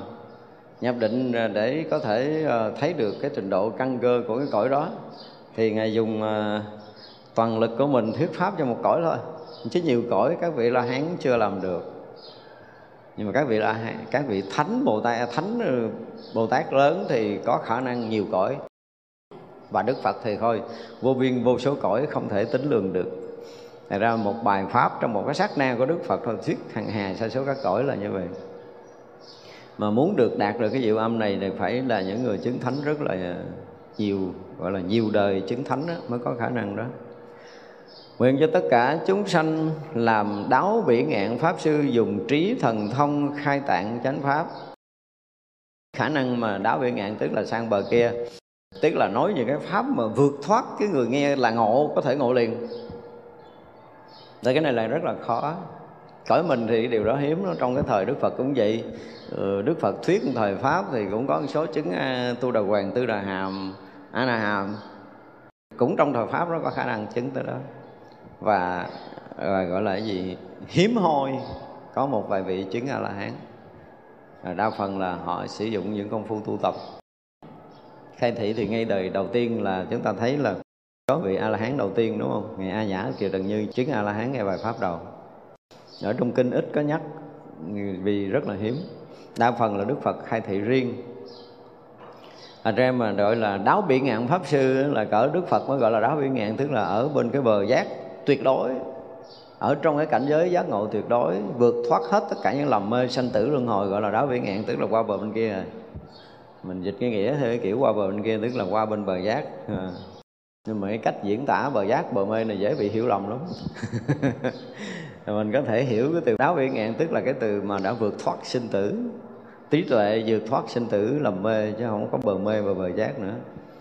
Tuy nhiên là vị đó đủ trí tuệ vượt thoát của mình và dùng cái thần lực để khai cái pháp, tạng khai chánh pháp cho chúng sanh nào mà nghe được cái người mà nói chuyện để vượt thoát sinh tử và có thể hiểu cũng như thâm nhập thì có thể chứng thánh quả liền.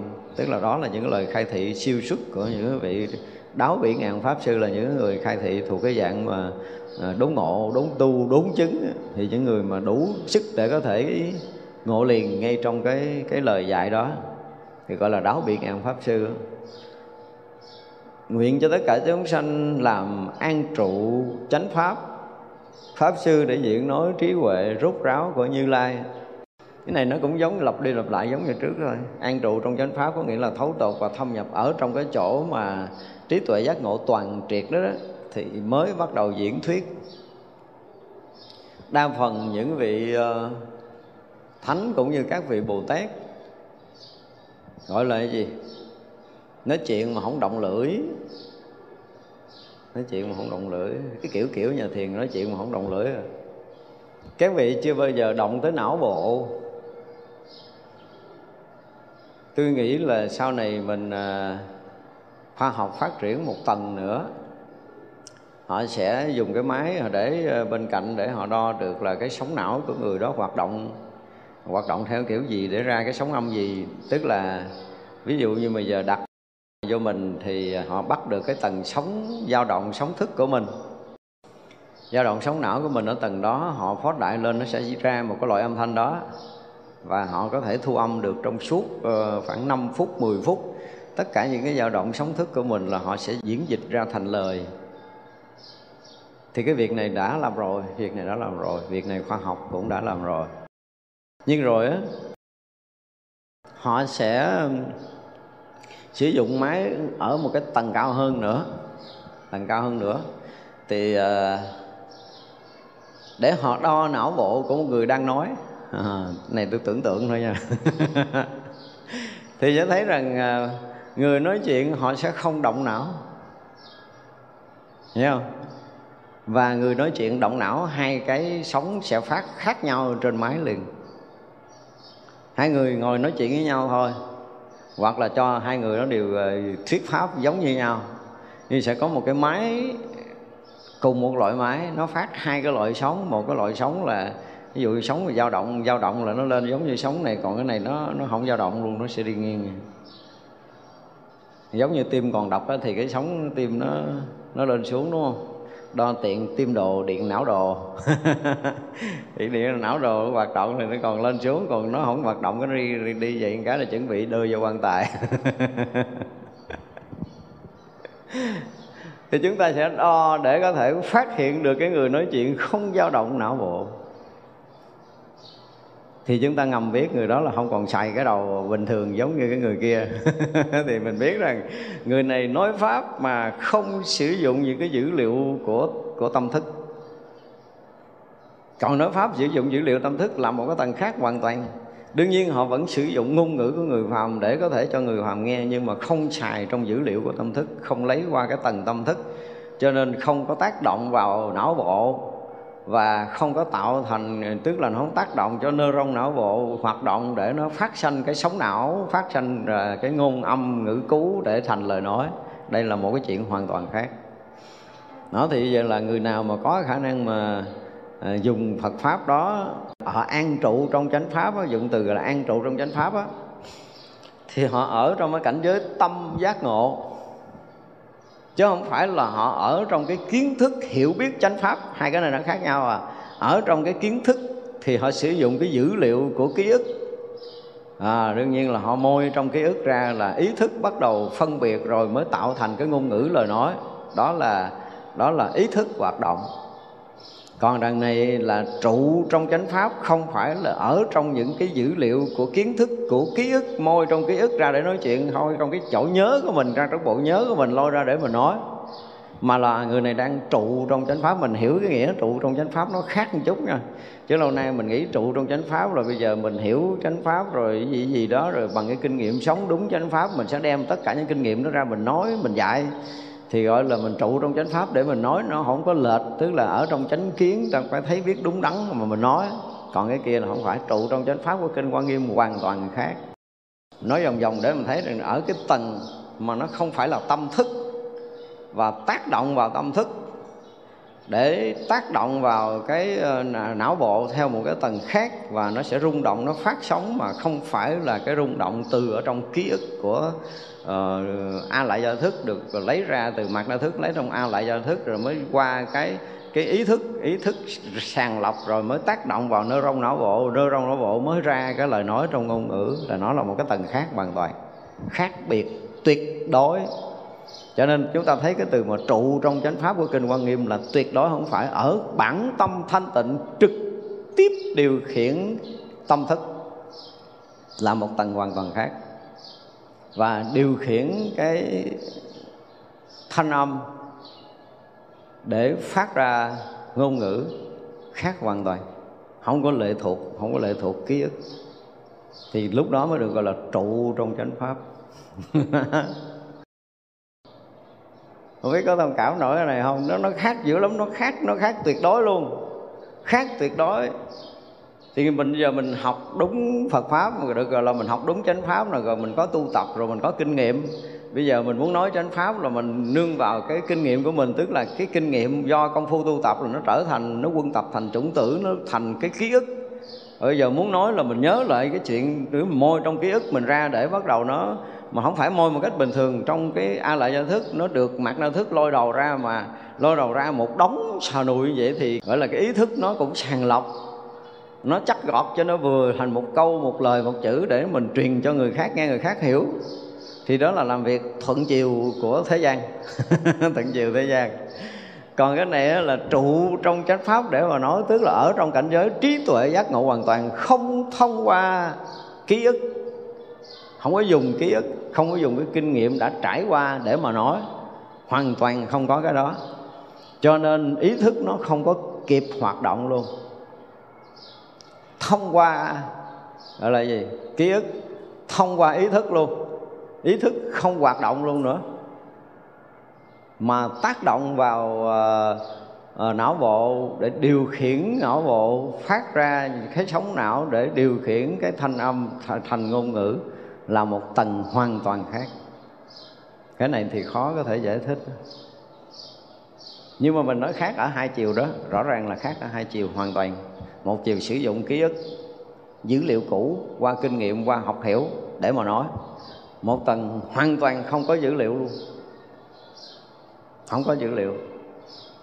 Ví dụ như giảng kinh này thì theo mỗi một lời kinh, một chữ kinh, trước đây không có hiểu gì không có từng đọc trước, không có đọc trước. Và không, về khi đọc cái đó thì cũng không phải nương, cái ngôn ngữ đó để mình hiểu cái lời nói đó. Nó cũng không phải như vậy nữa mà là thông qua ngôn ngữ đó thì mình thông với cái người, cái ý của người muốn nói. Hiểu chưa? Cái người muốn nói là người xưa là gần như là câu thông được với cái tuệ của cái người mà viết thành con ngôn ngữ này nè. Đó, thì vậy là cái tuệ của người đó, trong lúc đó họ muốn nói cái ý đó nhưng mà họ sử dụng cái loại ngôn âm này. Thì như là khi đọc cái đó là tương ưng với cái cảnh giới trí tuệ của người đó để sử dụng cái cái điều người kia muốn nói, diễn dịch lại cho cái người này nghe mà không phải là cái nghĩa của cái ngữ này nó khác nhau khác nhau nhiều lắm. Cho nên là, gọi là trụ trong chánh pháp để mà thiếu pháp thì là một cái chuyện là tuyệt đối nó khó rồi. Ra nói mà an trụ trong chánh pháp để mà diễn nói trí tuệ rốt ráo của chư như lai á, thì nếu mà dùng ký ức thì hoàn toàn nó là tâm của phàm phu, không bao giờ nhập nổi cảnh giới chư như lai mà nói. Mặc dầu là thuật lại lời nói của đức phật, trùng với tất cả những cái điều đức phật nói nhưng mà bằng cái tâm phàm phu để nhớ và sử dụng cái ngôn ngữ đó, khác nhau lắm, khác nhau hoàn toàn. Tại vì sao? Tại vì còn trong cái cái ký ức là còn trong cái che mờ của ngã chấp. Dù có nói đúng lời nói của như lai là không đủ phát ra cái gọi là ánh sáng giác ngộ. Các loài các cõi họ thấy bị bích lấp quý vị tin không? Cũng một câu đó thôi nha bây giờ nói pháp mình nói là nó nó còn nhiều chuyện lắm, mà nói riết nó trở thành cái quyền thoại gì đâu, nó kỳ cục. Nhưng mà đây để nói quý vị thấy rồi nha. Một thầy cũng nói một câu này một thầy ngồi bên kia nói câu kia nhưng mà các loài, các cõi nó sẽ thấy rằng cái này nó phóng ra một cái loại khối mù. Mặc dầu nói rất là đúng cái lời nói ông kia, không khác nhau cái chữ nào, nhưng mà nó được phủ bởi cái khối mù của tâm thức nó được bao bọc bởi cái nghiệp tập của người này. Thấy ghê chưa? Nhiều cái nó để nó trở thành một cái sự bích lấp mà không đi lưu thông được với các loài tâm thức khác. Một người này cũng nói đúng cái câu đó nhưng mà nó rực sáng và nó chiếu ngồi bởi cái ánh sáng của cái trí tuệ giác ngộ của người kia. Thì như vậy là nó bùng vỡ và nó câu thông cũng như nó xuyên suốt tới các loài, các cõi khác nữa những này hơi bị khó, đúng không? Hơi hơi hơi hơi khó rồi đó. Nhưng mà sự thật là như vậy đó. Cho nên á, những người mà có công phu tu tập, nó khác với những người học thức để nói hai cái nó khác nhau. Chừng đó thôi đã khác rồi. Để thể hiện cái nội lực của người đó nói chuyện khác nhau rồi. Nhưng mà cái sáng và cái tối của câu nói đó, để tất cả các loại chư thiên chư thiên chắc chắn là không nghe cái thằng cha học thức nói quý gì tin không mới nghe nó tao tầm phào lắm. Nó cũng nói hay dễ sợ, người ta vỗ tay rần rần mà chư thiên không bao giờ nghe tên không không có nghe được. Chư thiên không nghe ngôn ngữ của mình. Mà chư thiên nghe qua cái ánh sáng chiếu sáng của mình. Thì vậy là trí tuệ giác ngộ anh chiếu sáng ở mức độ nào, cao hơn tôi thì tôi sẽ ngưỡng mặt lên để tôi học mà ánh sáng anh thì tối hù thì ở dưới chơi đi. Tôi không có rảnh để mà nghe không có nghe không có nghe. Cho nên nhiều khi thuyết pháp có mấy chục ngàn người nhưng mà người ta thấy tối hù. Các loại các cõi không học được. Đây là cái chuyện mà nó nó nó thuộc về cái dạng mà nó ngoài cái cái vật chất rồi nói giống như là cái gì đó nó khoát nó nó nó nó nó nó, nó khoét nói gì á. nhưng mà đụng tới mấy cái này mình nói được tại vì kinh quan nghiêm nói là mình để giải thích để cho bà con thấy rõ ràng là nó có một cái gì rất khác giữa người nói chuyện bằng tâm thức và người nói chuyện bằng trí tuệ đó. sau này sẽ làm một cái bài thi là yeah. Dạ. hãy diễn tả cái thuyết pháp của một bậc giác ngộ và người không giác ngộ như thế nào à, làm bài đó đi. Bài đó. Ờ, đó như hồi nãy từ đầu mình nói ví dụ như là cái người mà họ chứng thánh quả rồi á thì cái khả năng của họ thông bao nhiêu cõi hiểu chưa? Họ thông bao nhiêu cõi thì họ chuẩn bị thuyết pháp là họ sẽ dũng chuẩn bị giống như là ví dụ như 3 giờ mình quýnh hồi cản mình thức vậy đó, đúng không? Thì cái cõi đó họ sẽ sử dụng bằng một cái loại thông báo nào để cho chúng dân ở cái cõi đó biết là giờ đó vị này thuyết pháp. Thì tâm lực của người này đủ để đến tất cả các cõi đó rồi, tất cả các cõi đó đã nhận được.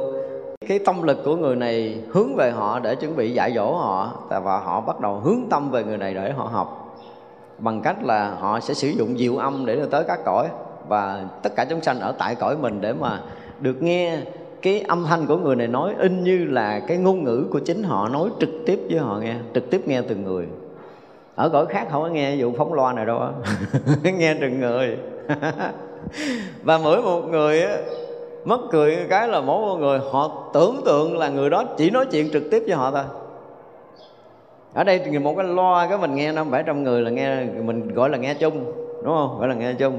Nhưng các loài khác nghe khác với loài mình khi mà họ được nghe đức phật thuyết, thì họ y như là ngồi đối diện trực tiếp để nghe đức phật nói chuyện chơi riêng mình thôi. Và rõ ràng đức phật cũng nói riêng cho người đó thôi, tại vì mỗi một cái căn nghiệp khác nhau. Đức phật sẽ sử dụng một cái ngôn âm, một cái truyền thông cho đúng người đó nghe, chứ người kế bên nghe không được, người kế bên đức phật sẽ dạy cái loại khác và bao nhiêu chúng sanh trong tất cả cõi nước của Đức Phật đều dạy riêng như vậy hết luôn khi mà Đức Phật hướng tâm để giảng dạy. Thì đây là một cái điều học pháp rất là đặc biệt. Nó giống như sau này mình nói mình à, mình à, có pháp hội thiền á. Thì cái người nào mà đứng lên mà có cái thắc mắc, thưa hỏi thì cái vị đó chỉ biết hỏi người kế bên nghe, hiểu chơi cho vui, không dính không dính tới người thứ hai. Và chỉ có thắc mắc thật. Thì mới được cái sự khai thị thật, mới có sự chuyển hóa thật. Pháp hội thiền sau này nó sẽ là như vậy đó. Đứng lên hỏi cái chuyện của mình. Mình có cái thao thức đó. Hoặc là mình đang công phu, mình bế tắc như vậy tầng tâm mình như vậy, thì vị đó thấy đúng tâm mình sẽ gõ đúng cái tầng của mình. Xong là thôi, người kế bên cạnh nghe chơi cho vui thôi. Bắt quá vỗ tay ăn mừng giùm người kia chứ còn không biết gì hết. Không biết gì hết. Đó là pháp hội có thiền. Cỡ này là lớp học chung à, thì mình nghe cái nghĩa chung. Nhưng mà đặc biệt khi mà các vị mà bắt đầu nói chuyện cho các loài các cõi nghe thì nó là một cái chuyện hoàn toàn khác. Riêng riêng riêng riêng riêng riêng mặc dù nói nói một ngôn ngữ thôi nhưng mà hàng tỷ chúng sanh trong cõi đó thì một tỷ người đều đều thấy rằng vị này trực tiếp nói cho họ. Họ không có cảm giác là nói cho cả đại chúng nghe.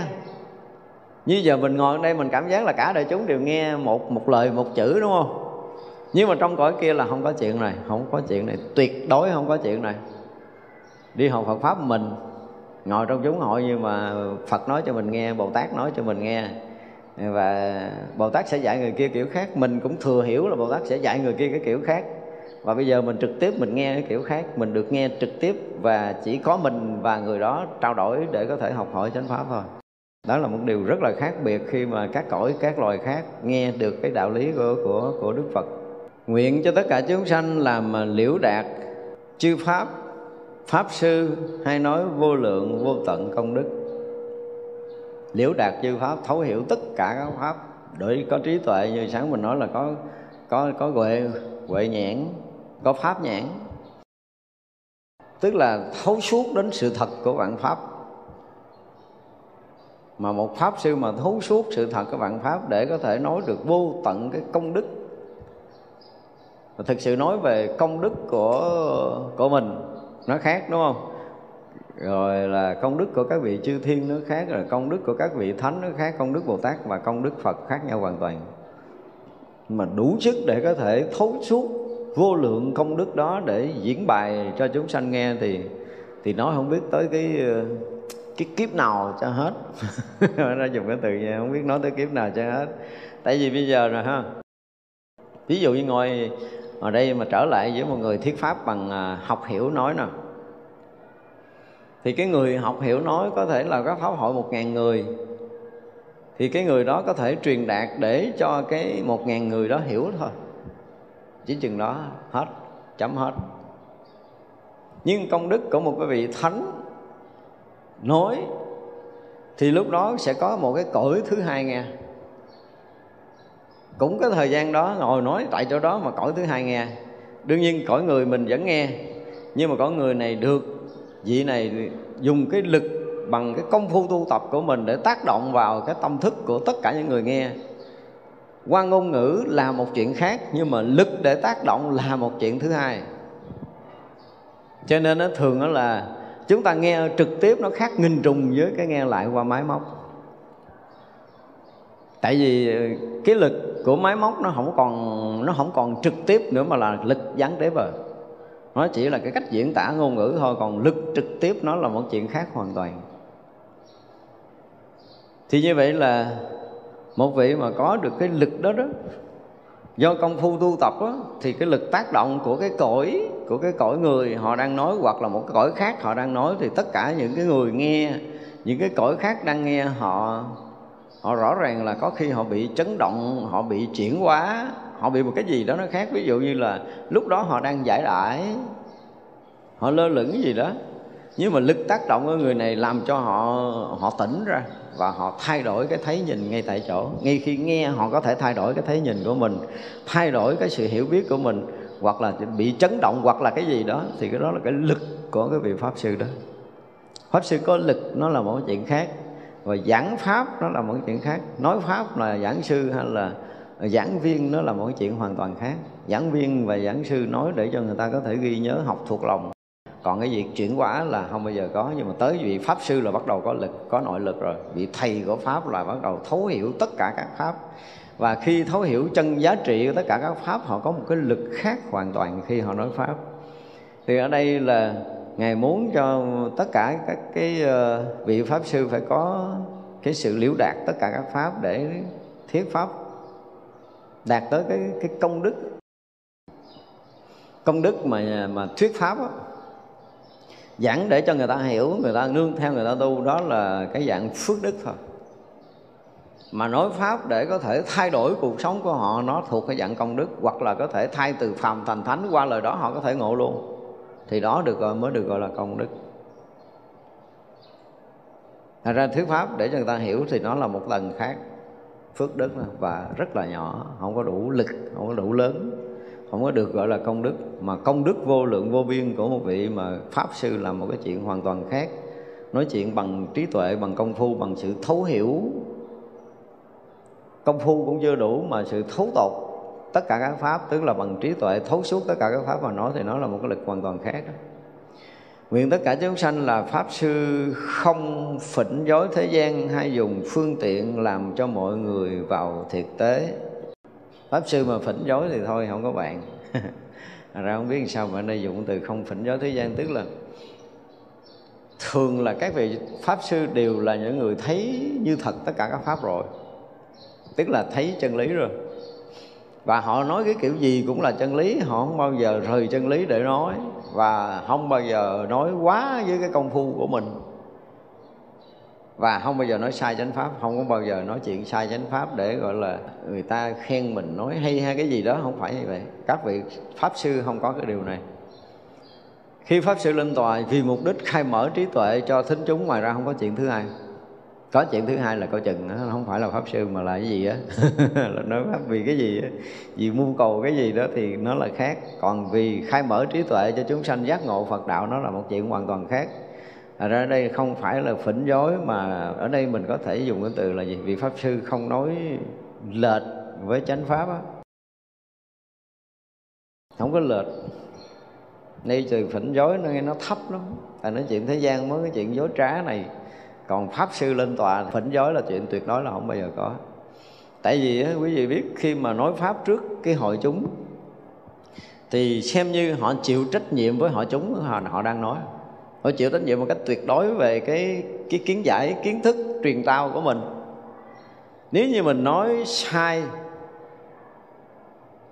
một người nhận hiểu sai thì cái trách nhiệm lệch lạc hằng hà xa số kiếp họ về sau là mình phải chịu trách nhiệm mà rồi mình làm họ gọi là cái gì? Uống công bẻ dạy kiến thức của họ lệch với chánh pháp không? Mà người nào mà nói đúng chánh pháp thì sẽ chấn chỉnh lại cái thấy biết sai lầm của người nghe. Thay vì họ đã lệch lạc hàng ngàn kiếp rồi, bây giờ họ nghe rồi họ được thấy nhìn đúng chánh pháp trở lại. Thì một người thôi đã thấy công đức kinh khủng rồi. Nói về công đức phước đức đó. sai thì quả cũng không lường mà đúng thì phước báo cũng không lường. Những cái gì bề mặt nó lớn cỡ nào thì bề trái nó sẽ rộng chừng đó. Ở thành ra mà đủ cái sức, đủ cái lực để có thể mà truyền bá được chánh pháp cho người nghe vào cái cảnh giới Phật đạo gọi cảnh giới thực tế thì nó là một phần của của trí tuệ giác ngộ. Và tâm nguyện nữa, phước lực nữa, cộng nhiều cái. Ví dụ như có một người nghe nghe qua thôi không hiểu gì đâu. Ví dụ chúng hội chúng ta ngồi đây nghe, không mấy người hiểu gì hết nhưng đến hồi chúng ta sẽ nghe một cái vị giảng sư khác thuyết về những cảnh giới này, hoặc là nói chuyện về cảnh giới tu chứng, thì tới lúc đó mình mới thấy mình là ai, chứ bây giờ mình chưa thấy đâu. Hay vậy đó. Không bao giờ lọt lỗ tai, nếu mà chúng ta cảm giác nó có một sự lệch lạc thứ nhất là vị đó học để nói thì lực không có đủ để tác động vô mình. Thứ hai, không có kinh nghiệm tu tập cũng không đủ sức tác động. Thứ ba là năng lực thấu suốt pháp, họ không đủ lực. Ví dụ sự bắt pháp mà nghe thì quý vị sẽ nhận ra được cái điều này. Rõ ràng là lực không có, lực không có, lực không có. Vì cái lực của cái người mà thấy đúng, biết đúng, nó là một cái nội lực tiềm tàng, ẩn chứa trong cái ngôn ngữ lời nói của người đó và kèm theo cái tình thương, kèm theo nhiều nhiều nhiều cái, chứ không phải là chuyện nói là nói đâu. Không phải chuyện nói là nói. Mình nhiều khi mình hiểu là mình nghe bài pháp mình, ôi, tôi cũng nghe thầy đó giảng rồi. Hỏi, nghe nghe cái gì? Nghe cái gì? Phải khẳng định là nghe cái gì. Thì ông thầy nó nói hay, tôi nói ừ hay là hay cái gì? Sư vinh, nghe nó có một cái sự tác động nào mình có hiểu không? Ví dụ như mình đang, thậm chí là nói pháp theo cái kiểu nó không liên quan gì tới thiền định hết á hiểu không? Đang nói pháp này là không liên quan tới thiền định. Thì bây giờ mình thử một bữa nào đó mình ngồi thiền đi. Mình bắt bài pháp lên. Đương nhiên là bài pháp không có dính gì tới công phu mà đang tu. Mà tự động mình nghe yên. Thì chúng ta mới đo được cái lực lời nói này, nó xuất phát từ cái cảnh giới thanh tịnh tâm mà nói ra. Mặc dù không phải là thiền định, câu nói đó không phải dính dáng gì cái chỗ mà đang tu hết á nhưng mà tự nhiên bữa đó mình hồi mình bất an quá, cái tự nhiên mình bắt pháp mình nghe, cái tự nhiên mình nghe mình an mà rõ ràng là mình nghe, thậm chí mình còn không hiểu lời pháp đó là cái gì luôn á. Mà mình cảm giác rất là yên. Thì cái lực của tâm của cái người nói đó, họ xuất phát từ cái cảnh giới yên tịnh cảnh giới thanh tịnh hoặc là định lực để họ nói. Mặc dù là lời nói nó không có dính gì cái của mình đang có, nhưng mà tâm của mình lại yên. Nó khác nó khác kinh khủng lắm, không có đơn giản đâu. Thế nhiều khi mình nghe giảng pháp và rõ ràng là nhiều khi mình nghe vị này rồi, cái mà giảng thì cũng chẳng hay ho gì, nhưng mình nghe vị khác, nghe nó hơi bị lạc lạc sao á? Không phải niêm muối, niêm mắm. Nó vậy đó. Mà vị đó lại rất là nổi tiếng và nhiều người nghe. Mình mà, nhưng mà mình nghe rồi mình cảm giác mình nghe không không vô lý do là ở cái tầng tâm của họ nó tương ưng với những người mà họ, đương nhiên là mỗi mỗi một người nó có tương ưng cái tầng tâm để có thể thu hút. Nhưng mà đã đi vào con đường tâm linh và hướng tới cái định lực, hướng tới cái trí tuệ giác ngộ, thì tự động chúng ta sẽ khế ứng với những cái gì liên quan tới định lực và trí tuệ giác ngộ, chứ chúng ta không có liên quan tới những cái điều khác được. Đó là cái việc riêng của từng người còn những người kiếm kiến thức thì chúng ta sẽ thấy vô vị khi mà chúng ta nghe những cái bài pháp nó chuyên môn ờ, chuyên sâu theo cái kiểu của kinh điển này thì chúng ta cảm giác nó có cái gì nó rất là khô. Thật ra là không có dối, không có dối là gì? Ngôn hành hợp nhất. Tức là ngôn ngữ và chỗ sống của họ không phải là hai. Thì quý vị sẽ nghe người đó nói pháp khác Còn học để hiểu mà chưa tu gọi là ngôn hành không hợp nhất. Chúng ta thấy rõ đúng không? Thì cái đó được xếp vào cái dạng mà phỉnh chối thế gian. Phỉnh chối thế mình nói cái lời của người giác ngộ mà mình chưa có tu. Ngôn hành không hợp nhất. Đó, thành ra nếu mình mình mình phải giải nghĩa cái chữ mà gọi là pháp sư không phỉnh chối là mình có thể nói theo cái kiểu này được rồi. Học hiểu để mà nói là kiến thức và mình học quá trời luôn, mình thuộc quá trời, mình có thể sổ một cái rẹt từ sáng tới chiều tối, toàn là những cái kiến thức mình đã từng học. Nhưng mà cái người này nói nói rất là ít, nói khô khan, nói không có cái gì hết trơn, nhưng mà họ biết, họ thấy và họ đã sống được, cho nên họ nói bằng cái lời nói, bằng cái sức sống của họ. Thì cái đó gọi là không dối thế gian. Và chính cái điều này là điều đức phật nhắc nhở. Là đức phật nói là các ngươi à, nên biết rằng ta nói những điều ta đã sống được. Và người nào mà nói được những điều mình đã sống được thì người đó được gọi là pháp sư không dối thế gian ngôn hành hợp nhất. Chứ còn nói ra mà mình ờ, mình còn không biết đó là cái gì tại vì lỡ mình học cho nên mình nói. thì đó là một cái dạng khác, nó được gọi là dối thế gian. Và chính vì vậy mà sử dụng cái phương tiện làm cho mọi người thấy được cái sự thật. Không phải là những người đạt đạo, không có khả năng làm cho người ta ngộ đạo. Này, phải nói thật. Không có khả năng đó, chỉ nói để cho người ta có kiến thức thôi. Tại vì mình đang nói ở cái bề ngoài của tâm thức, chưa có đi sâu vào. Tức là mình nói ở cái tầng à, gọi là hoạt động não bộ hoạt động não bộ là cái tầng thấp để tạo ra cái ngôn ngữ của mình. Rồi là mới đi tới cái tầng của ý thức. Rồi tới mạng na thức, rồi tới ký ức, rồi cái gì, a lại gia thức, tức là cái dùng trời của ký ức, dùng trời của tâm thức. Và vượt qua dùng trời tâm thức tới người dụng của tâm, vượt qua dụng tâm tới bản thể tâm, vượt qua bản thể tâm tới cảnh giới giác ngộ của trí tuệ. Thì nó nhiều tầng, nhiều lớp lắm. Mà mình đang ở cái tầng của não bộ tốt như này thì mình nói chỉ cho những người hoạt động não bộ nghe và hiểu hiểu thôi chứ còn mà để cho thâm nhập thực tế thì rất là khó, không bao giờ có khả năng đó. Nguyện như tất cả chúng sanh làm Pháp Sư, phá các chúng ma hay khéo rõ biết tất cả các nghiệp ma. Đây là một trong những cái tầng trí tuệ khác nữa. Có những cái người ờ, bình thường như mình thì mình không có tu, mình không thấy cái lực tác động của ai tác động vào tâm thức của người nào để làm cho người đó thành cái gì thì mình thực sự cái này nó phải là một cái gì khác cái gì khác. Những người đi vào định bị lệch thuyền, mình nhìn người đó mình sẽ biết họ lệch bằng kiểu gì và phải phá họ bằng cái gì. Tức cái lúc đó cái trí họ mờ rồi không có giải thích được đâu. Không giải thích được phải dùng cái lực gì của mình để, gọi là Ừ, là ngăn chặn ở nơi tâm thức của họ, không đi sâu vào cái ảo tưởng, ảo giác gì đó là phải lực của tâm chứ không có nói, không có giải thích anh nó không có nghe. Nó không có nghe. Và phải làm cái gì đó với họ một cái, hai cái rồi bắt đầu họ tỉnh.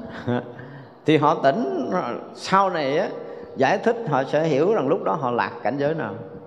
Chứ lúc lạc cảnh giới đó nói họ còn không biết nữa, mà họ không có tỉnh đâu, nghe thì ra là những cảnh giới đó được xem là những cảnh giới ma tức là chúng ta đi vào định mà không phải tránh kiến của Phật đạo không phải bằng cái trí tuệ bằng chánh kiến bằng cái chánh định á, thì được xem là những cảnh giới ma bị lực tác động. Và nó dẫn dắt nó làm chủ đời sống. Mình thấy rõ ràng những người bị lệch thiền là họ bị làm chủ bởi một cái lực gì đó. Và họ không bao giờ họ cưỡng lại được thậm chí là không cho ăn, cảm thấy ngon hơn rồi họ không ăn nhiều ngày, cái họ kiệt sức và họ cảm giác nó ngon hơn. Kiểu đó.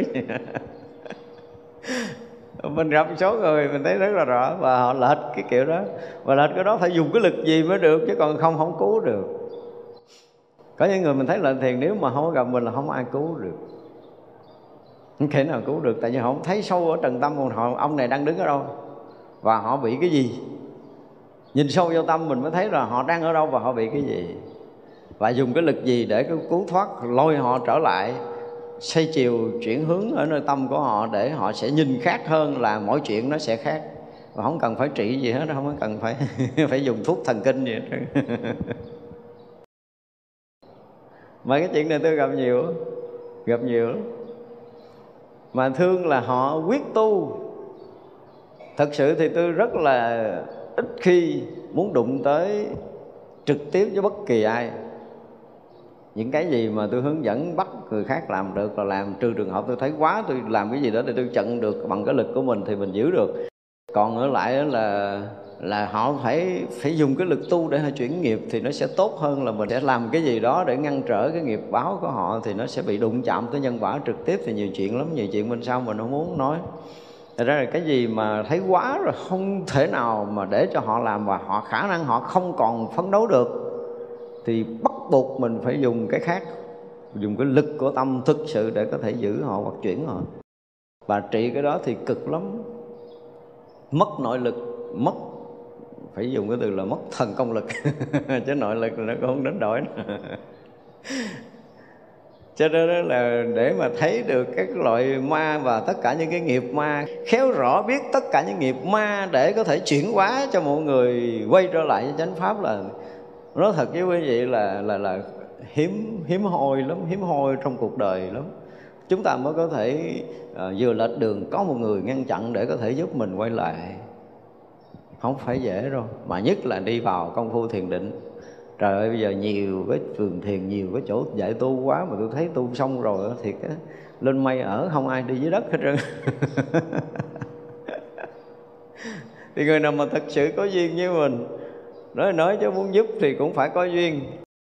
Và họ có duyên thì mình giúp ngọt ngào lắm, không có duyên thì giúp hơi bị cực. Đó thì mình thấy muốn chuyển tâm, muốn chuyển cái nhân quả người đó là phải quán sát rất là nhiều nhiều nhiều nhiều và nhất là quán sát nhân quả của họ. Và nhân duyên với mình, nó có hai cái, vừa nhân quả, vừa nhân duyên. Thì mình sẽ cứu thoát khỏi nghiệp ma một cách rất là nhẹ nhàng, như là chuyện đùa. Như chuyện đùa. Còn mà không có duyên mà dụng lực để mà thì nó cực cực thôi cực thôi, cũng mất công nhưng mà vẫn có thể cứu được. Thật ra là muốn thành pháp sư mà phá các chúng ma không phải dễ đâu á. thuyết pháp nghe bình thường thì nó là chuyện rất là bình thường. Ví dụ như, ví dụ như trong pháp hội này thôi nè, có những người bị một số cái nghiệp chướng mà vô ngồi là tìm cách để chống đối, không muốn nghe. Và thậm chí là họ sẽ nghe cái kiểu khác, họ sẽ hiểu lệch nữa. Ví dụ vậy đi. Thì như vậy là cái vị thuyết pháp này phải đủ cái lực đủ cái lực để có thể dùng cái từ là gọi là trấn áp nghiệp chướng của họ để họ có nghe đúng cái lời và hiểu đúng cái lời vừa nói. Là đó là một lực. Chứ không phải giảng pháp bình thường. Giảng pháp bình thường thì cái gì cũng có thể nói được. Nói rồi thôi, không có trách nhiệm. Nhưng mà vì trách nhiệm với cái người nghe từ đời này cho tới khi họ thành phật lận, chứ không phải trách nhiệm bình thường. Không phải trách nhiệm xong buổi giảng rồi hồi hướng xong rồi về không có chuyện đó nữa mà họ trách nhiệm cho tới khi người người nghe thành phật cho tới khi người nghe ngộ được chân lý, sống đúng chân lý, cho tới được giác ngộ giải thoát, thì đó là trách nhiệm của một cái người giảng sư. Chứ không phải giảng đợi vỗ tay rần rần khen thầy giảng hay rồi xong cái được cái gì đó, được nổi danh nổi tiếng đó là cái chuyện khác. Thật ra một pháp sư là hoàn toàn khác với giảng sư hoàn toàn khác cái giảng viên, tôi nói là giảng sư và giảng viên là ở một cái tầng khác, bắt đầu tới pháp sư là chuyện hoàn toàn khác. Cho nên ở đây bồ tát cứ hồi hướng cho pháp sư thôi, chứ không hồi hướng cho giảng sư. Hồi hướng cho pháp sư. Pháp sư là cái người mà gọi là đã thấu pháp rồi, tức là là một bậc bồ tát. Giác hữu tình là một hữu tình giác thì mới được gọi là pháp sư. Đó thì vậy là đủ sức để có thể phá các chúng ma không đơn giản đâu gọi là cái cái trách nhiệm một người thôi tôi đừng nói nhiều. Một người thôi, nếu mà mình hướng tâm về người đó, để mình quan sát nhân quả người đó, và mình à, gọi là sắp xếp cái đời sống của người đó theo trình tự để tu tập. Mà nếu như người đó thuận theo của mình, thì quá dễ đi, đúng không? Nhưng mà ma chướng nổi lên, bắt đầu nó muốn muốn làm ngược. Thì bắt đầu mệt rồi đó mà bây giờ ông thầy phải phá được cái ma chướng đó thì không phải là chuyện đơn giản. Nhưng bây giờ chúng ta chưa có tu á, chưa có đi vô sâu vô công phu thì chúng ta thấy cái chuyện này thường lắm. Có tu và chúng ta có bị bế tắc ở trong công phu, chúng ta bị, gọi là, không thể nào ra khỏi cái cảnh giới tâm của mình được. Quý thị thấy, mình nhìn thấy những người bế tắc, mình phải thực sự rất là thương. Tại họ không làm gì được cho bản thân họ nữa họ sống sờ sờ, họ không làm gì được. Xin lỗi là họ không có làm gì được luôn. Thậm chí những cái chuyện sinh hoạt bình thường họ cũng không làm được. Mà mình thấy rõ ràng là sức khỏe là trí tuệ họ còn nguyên đó, nhưng mà họ bị lệch tâm mà lệch tâm mà bị, gần như bị khóa chặt trong cái vùng trời đó rồi. Họ ra không được. Mà lực yếu là không phá được cái này. Tại cái này mình đụng nhiều, mình lý luận hơi nhiều một tiếu chỗ đó để mình thấy rằng là những người công phu theo đạo phật, nếu mà cái duyên của mình ở đây dụng từ là duyên thôi chứ cũng không thể nói mình chọn lựa nổi đâu, thiệt á. Cái duyên của mình đúng với chánh pháp là một cái cái phước duyên nhiều kiếp của mình, cái thiện căn nhiều kiếp của mình. Còn không, mình kiếm thầy tàu lao, binh gì đó, mình tu một thời gian cái mình mình không biết mình là ai luôn. Và cái đó mình thấy là đi chữa cực chết luôn á. Rồi phải dễ gì kiếm được cái người mà đủ sức để phá được ma chướng. Không có đủ sức đâu mà những cái vị pháp sư nó không phải là là mật chú nha, không phải, không có tu mật, không cần tu mật. Mật, cái lực của mật chú nó còn làm, cũng là một cái lực. Nhưng mà nếu những người này mà bị tác động bởi cái lực của mật chú hay là bởi cái lực gì đó, thì vị pháp sư này cũng phải hơn nó mới có thể xây chuyển, còn yếu hơn là đầu hàng, yếu hơn là bó tay á. Nhưng mà nhìn thì sẽ biết, tức là gặp mặt nhìn chúng ta sẽ biết được là người đó đang bị cái đó và tháo gỡ bằng cách nào? Nhưng mà giải thích không được nữa những người không còn làm chủ không giải thích được nữa thì thì đó là một cái chuyện khác rồi đó. Sử dụng tâm tuyệt đối. Và tâm nào mới chiếu phá cái gì và chuyển được nghiệp gì thì cái đó là cách riêng. Cái đó là không có thể nào mà uh, nói người ta hiểu được. Nhưng mà sau đó người đó hết hồi đó qua cái cua đó đó họ mới thấy à, rõ ràng là được cứu thoát cái chuyện đó nó lớn lắm. Mình mà thoát được cái cảnh giới, thoát mấy cái cảnh giới này thiệt á, không phải còn cái ngôn ngữ gì để nói hết trơn á. Hết rồi. Thật ra khi mà chúng ta dụng công mà bị kẹt trong công phu á, mà cái phước mình còn thì mới gặp được một cái người ờ, có cái đạo lực. Đây phải dùng từ là có được cái đạo lực lớn để có thể trấn áp được ma nghiệp của mình chứ nếu không là chúng ta bị lệch đường mà cuộc đời của tôi tôi thấy hồi ờ, hồi mới xuất gia tôi gặp ông thầy. Ông đã từng ngồi thiền ngày này qua đêm nọ. Bữa đó ông leo lên cái bàn ờ, ăn, ngồi kiết già, xưng ta là phật đây tụi con tới lại đi. Thì nó rồi, xong rồi. mà mình không có cái sức, đúng không? Hồi đó mình đau lắm, mình là một cái người mới xuất gia. Mà thấy vị sư huynh mình như vậy, đứng đó mà rơi nước mắt, mình làm cái gì được hết. Không làm được, khó chịu lắm. Không giúp được. Và sau này rồi thì bà hồi mặc áo bắt tông bà hồi vẫn người khất sĩ rồi đi, không biết đi đâu, về đâu. Bây giờ thì cũng không biết đi đâu luôn rồi, nhiều chục năm quá rồi. Rất là tinh tấn mà một người trí thức người trí thức tu thì họ tu tốt lắm. Người cuối cùng bị ờ, không biết sao mà nó bị trục trặc. Lúc đó mình ờ, nhìn thôi nhìn nhìn thôi chứ không có làm gì được. Và quý vị mà có tu quý vị nhìn mấy cái cảnh đó nó, nó, nó đau lắm. Vì nó đau lắm không có thể nào mà ngăn trở được tôi nhớ cái chuyện mà đến khi mà mình có ờ, có được chút chút nội lực rồi thì cũng khoảng năm năm chín mươi mấy đó xin lỗi là vị thầy này ông mất rồi. Trước khi nhập thất ông nói ngon lắm. Tôi vô chiến này là tôi bay ra rồi nó nói kia. Mà thiệt á tôi cũng đứng tôi rình con nhập thất trời ông đi bước bước thiếu điều ông đạp bể cái quả địa cầu này vậy đó. Công phu kinh khủng lắm. Nhìn thấy thèm lắm. Phải nói là công phu thấy rất là là thương rất là thèm. Đâu chừng uh, hai ba tuần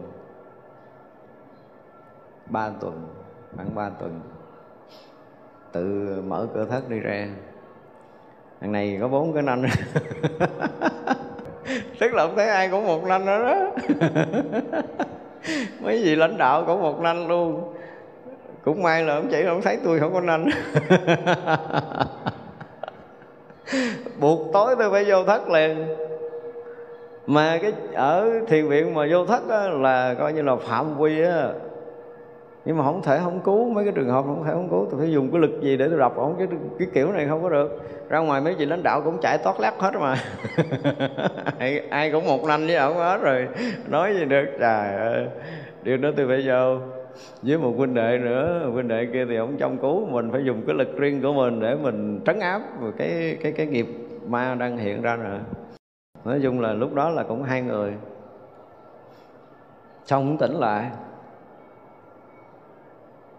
cũng khoảng mất khoảng ờ, gần 3 tiếng đồng hồ mới tỉnh đó. Toát mồ hôi mồ lạnh rồi cũng tỉnh lại. Tỉnh lại cũng cười cà cà đó, còn còn thấy một năm đâu nói hết rồi.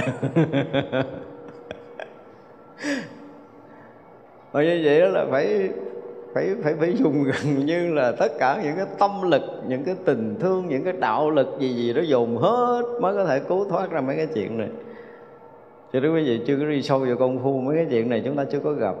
Mà khi gặp rồi mình thấy không không chịu nổi. Có những người họ quyết tu quá chứ không phải là họ không có quyết tu. Như mình sống tèn tèn ở cái chùa này, mình không có tu thì chuyện rất là bình thường, chuyện đau khổ về việc tình duyên hay chuyện nó thường lắm, nó thường lắm, có thể gỡ ra được. Nhưng mà bế tắc cái kia trời cứu, không có ai có thể cứu được và cuộc đời sẽ điên loạn, sẽ dẫn dài hằng hà, sẽ số kiếp mê mờ luôn thì đó là cái mà mình thấy phải phải dùng lực thôi chứ không thể nào không có dùng. Mấy trường hợp đó tôi ít khi nào mà có duyên gặp mình, ít khi nào mình dừng tay lắm, phải bắt buộc phải làm bằng mọi giá, bằng hết khả năng của mình, cứu không được thì mình lúc đó mình tính sao? Chứ còn gặp mấy trường hợp mình khó bỏ qua lắm. Những người tu thường thường thì không cần đâu. Tại vì họ khởi cái nghiệp thường. Nghiệp thường không phải là nghiệp ma thì không cần. Nhưng mà đụng tới nghiệp ma quý vị thấy nó kinh hoàng lắm có những người nhập thất mà tôi thấy là nửa đêm, một, hai giờ mà mình không có xuất hiện là người đó chết. Thì sau này tôi bắt cái người đó viết lại cái nhật ký rồi quý vị đọc, quý vị sẽ thấy những cái chuyện đó. Một, hai giờ khuya nó mới nghẹt họng, nó trời đất ơi. Thường thường nó cũng, mình cũng chết theo nó đó chứ đừng có nói chuyện trong cái lúc mà mình cứu họ thấy điều nó lấy đá nó đập vô đầu mình nữa nó kinh khủng đó mức độ đó, đó. Nhưng mà những cái nghiệp đó nếu mà cái lực yếu là chịu chết đứng nhìn nó nó chết thôi chứ còn đừng có nói chuyện khác đứng nhìn nó chết. Mà phải giải cứu được để thoát khỏi cái đó là phải dùng tất cả những cái gì chứ không đơn giản đâu không có đơn giản.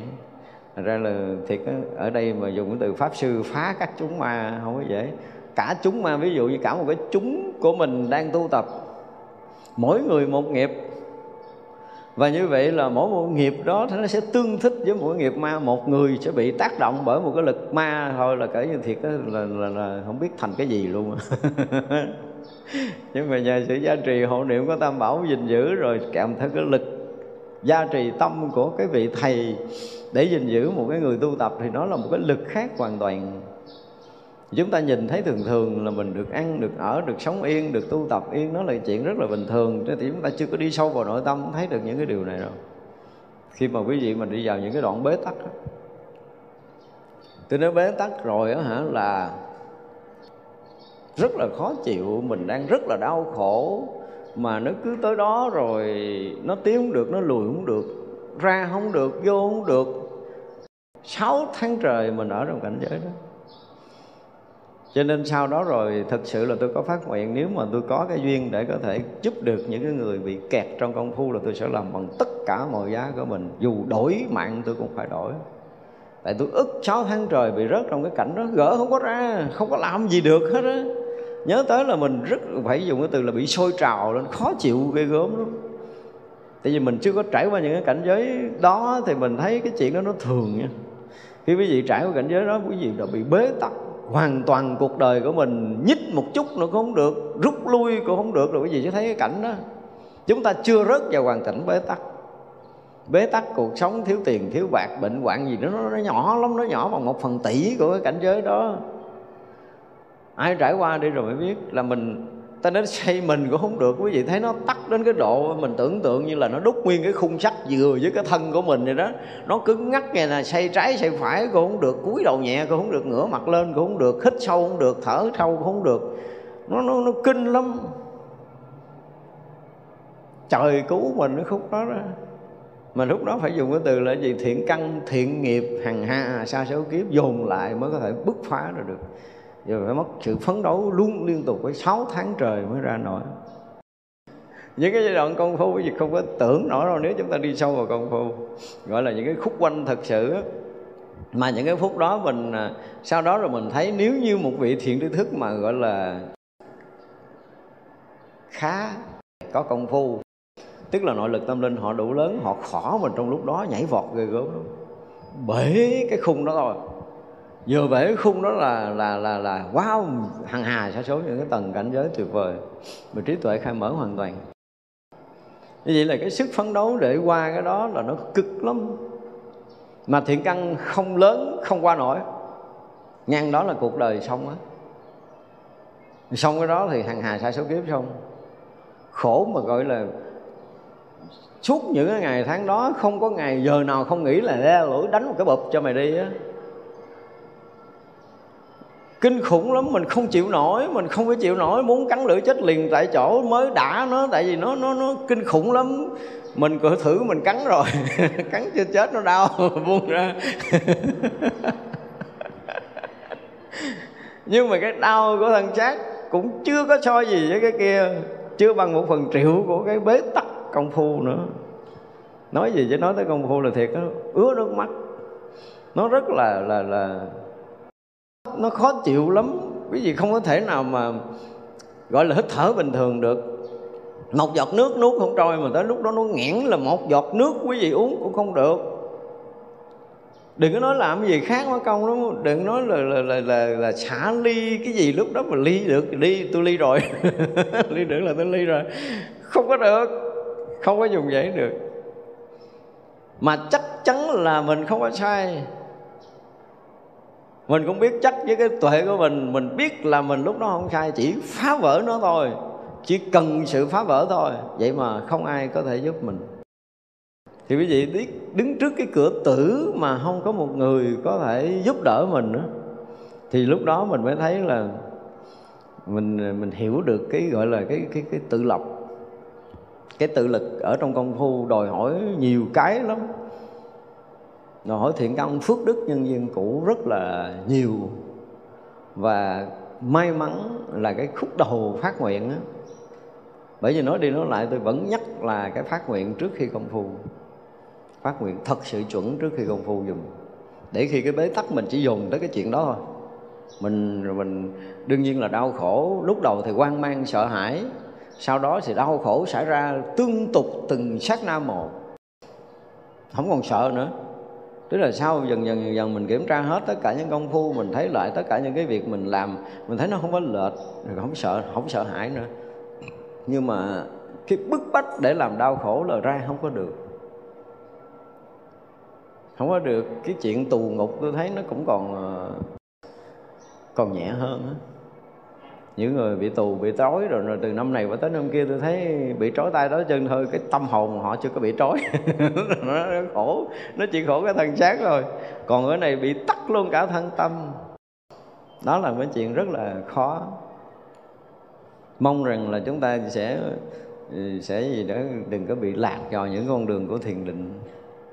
Muốn cho mọi người được học được có những cái cái thấy nhìn nói chứ quan nghiêm mà học tới chừng này rồi thì cái những cái thấy nhìn của quý vị nó đã thoát đi rất là nhiều cái cảnh giới. Đến hồi quý vị công phu đi rồi quý vị sẽ thấy rồi, tới chỗ này mình mình thấy rồi. Nó lạ vậy đó. Bây giờ thì mình chưa có cái gì ghê gớm lắm đâu, nhưng mà qua những, hết những cái bài quan nghiêm mà mình đã học, những cái cảnh giới tu chứng mình đã điểm qua rồi thì vậy là tới hồi mình chứng mình đắc mình được cái gì đó, mình thấy lúc đó là nó sẽ tự trả lời là chỗ này không phải, chỗ kia chưa đúng. Rằng quý vị đi vào công phu quý vị sẽ thấy điều này. Và bây giờ ngược lại là chúng ta học cũng vậy nữa. Nếu quý vị học bên ngoài thì quý vị cũng sẽ thấy rằng cái chỗ này nó không phải với cái cái điều mà chúng ta đã được học ở trong bản kinh quan nghiêm. Nó là một cái điều rất là đặc biệt. Thôi bây giờ chúng ta nghĩ không Chủ nhật chừng sau chúng ta sẽ gặp lại chúng sanh vô